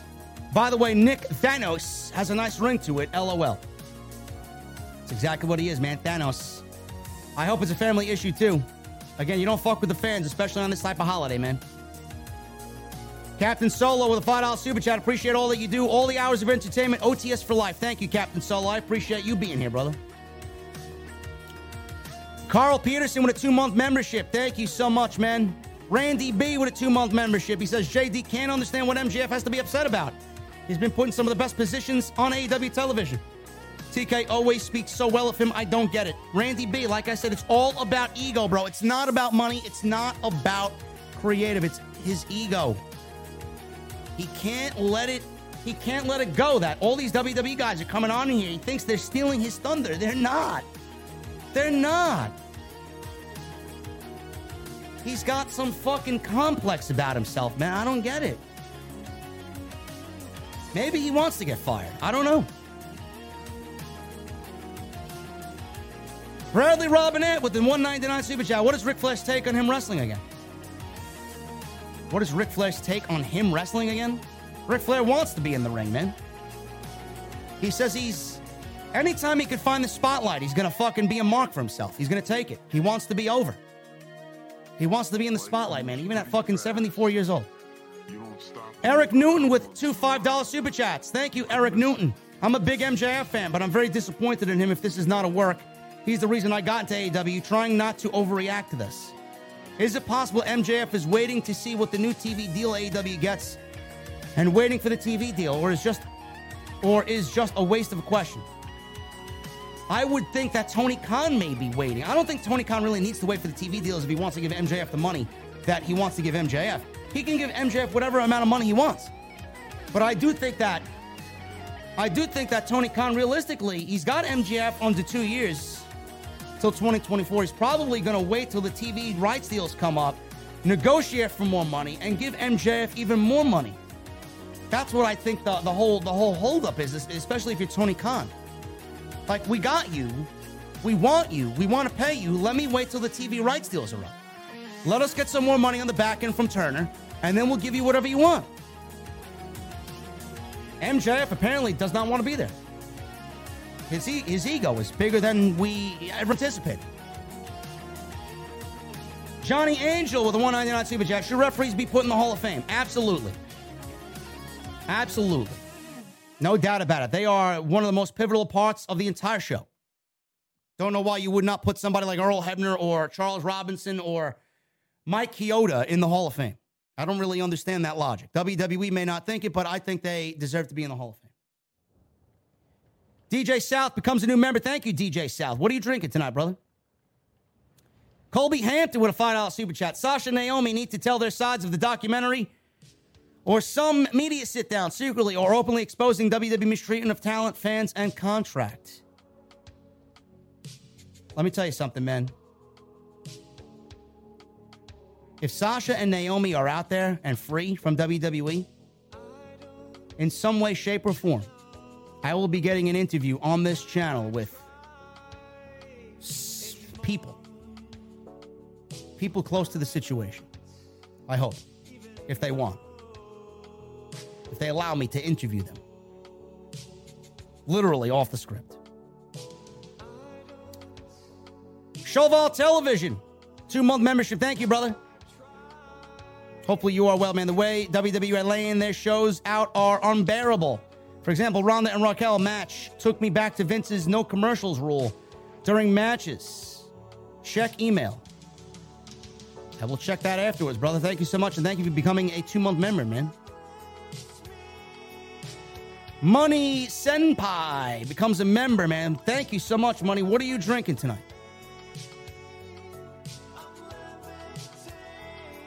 Colby Hampton with a $5 super chat. WWE needs to be taken to court for contracts and how they treat talent, but by former or current relevant stars, that only way, that's the only way things change. You want to go to law, you want to go to court with Jerry McDevitt? You're asking for a death wish there, man. I don't know, Hooligram, I don't know if it's going to be Mercedes on the show, but I will definitely try to get somebody who is very close to Mercedes.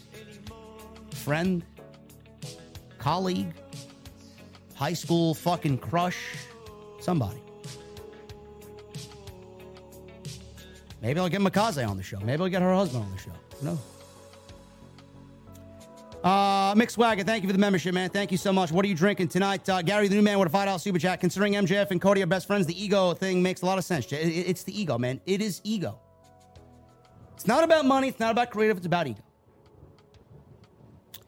Uh, DB with a five dollar super chat. Does MJF not know what he's in for if he goes to WWE? He should ask Sasha and Naomi how that's working out over there. Vince will have him dancing with Shanky. I don't know, man. I laid it out pretty uh, pretty bluntly here on OTS. Randy B with a five dollar super chat. It's messed up what MJF is doing to TK. TK has done nothing but show him and shower him with praise. This was supposed to be Wardlow's big moment, and he made it all about him. Exactly what he did, man. Wardlow is letting a lot of people down. Letting a lot of people down. WWE let Sasha Banks and Naomi and the women's division down. Completely different situation. It's not the same thing at all. At all. Not even close. Magician Sapphire with a $10 super chat. I hope MJF calms down and gets his priorities straight. Also, I think you missed my super chat on yesterday's SmackDown Rampage review. Let me check it, brother. I got it pulled up here. Uh, yes, I did, man. I'm sorry, brother. We'll read it right now, man. Uh, thank you for the 10 and the 10 yesterday, man. Uh, I hope MJF gets his priorities down because he's he made it all about himself, and tonight is not about MJF, man. Tonight was going to be about MJF at least for a little bit, but there's so many talents on that show that are looking to make this a great show. He made it all about himself now. And Magician Sapphire said yesterday the TNT title not being defended on Double or Nothing is a crime. Scorpio Sky can be a good champion, but Sammy G and the feud is hurting the title prestige. Blow it off at Double or Nothing and have Sky feud with Dante Martin. I mean, I don't even think Dante Martin's ready for that yet, man. Uh, Scorpio Sky should have a, a lengthy reign, and I, I, could see Dante Martin challenging for that over time, but not yet. I hope Scorpio Sky does good with that championship. They made him a custom title. I would assume he's going to hold it for a long time. And Linda Carter with a $5 super chat. I'm pulling for Soho to win tonight and get her first championship soon. It sucks that she had to go to another company just to do so. I think Ruby Soho had the match of the fucking tournament, man. The women's tournament with uh, Kris Statlander on Friday's Rampage. Guys, thank you so much, man. You guys absolutely killed it today, man. 3,400 people live today. Shows the power off the script on a Sunday afternoon, Memorial Day weekend. We'll be live again in, a, in an hour or so doing uh, spaces on Twitter. And then I'll be live again tonight after hopefully a small nap with Double or Nothing. We will be live in the post show, man. I hope everybody that's we got still 2,100 people in the venue, man. Hopefully all you guys are coming over to party tonight, even though it's going to be late. Venue's going to be rocking and rolling. I'm expecting at least five lodge in the venue. Should be great. Number one live stream, all IWC, all tonight for AEW. We're going to kill it, man. I may or may not be with Jesse. E- uh, Issa, I will see you later. Uh, thank you very much to everybody. Hit that thumbs up. 2,000 likes is the goal. Thank you for all the super chats. Thank you to the eight new members and the new re ups. I appreciate you all. Go check Blue Chew out, bluechew.com, code JD at checkout. Follow me on Twitter if you guys are going to join the spaces or anything live on Twitter at JD from NY206. And I need those two things I ask of you guys every stream, man. I need those guitar emojis my VIPs, those Mustang emojis, and I need that fucking music on max. Guys, I'll see you later tonight, man. Double nothing Sunday night. I'll be live on OTS right here in the OTS venue. I'll see you guys later.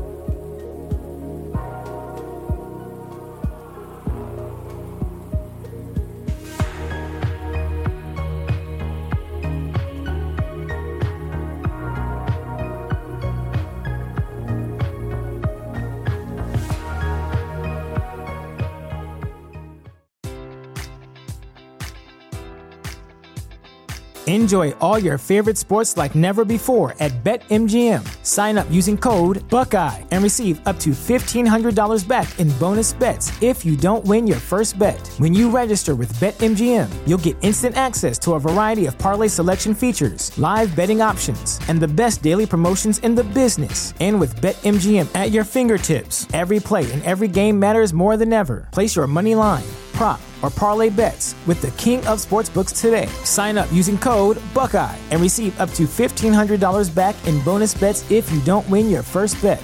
BetMGM and GameSense remind you to play responsibly. 21 plus and present in Ohio, subject to eligibility requirements. Rewards are non-withdrawable bonus bets that expire in seven days. Gambling problem? Call 1-800-GAMBLER in partnership with MGM Northfield Park.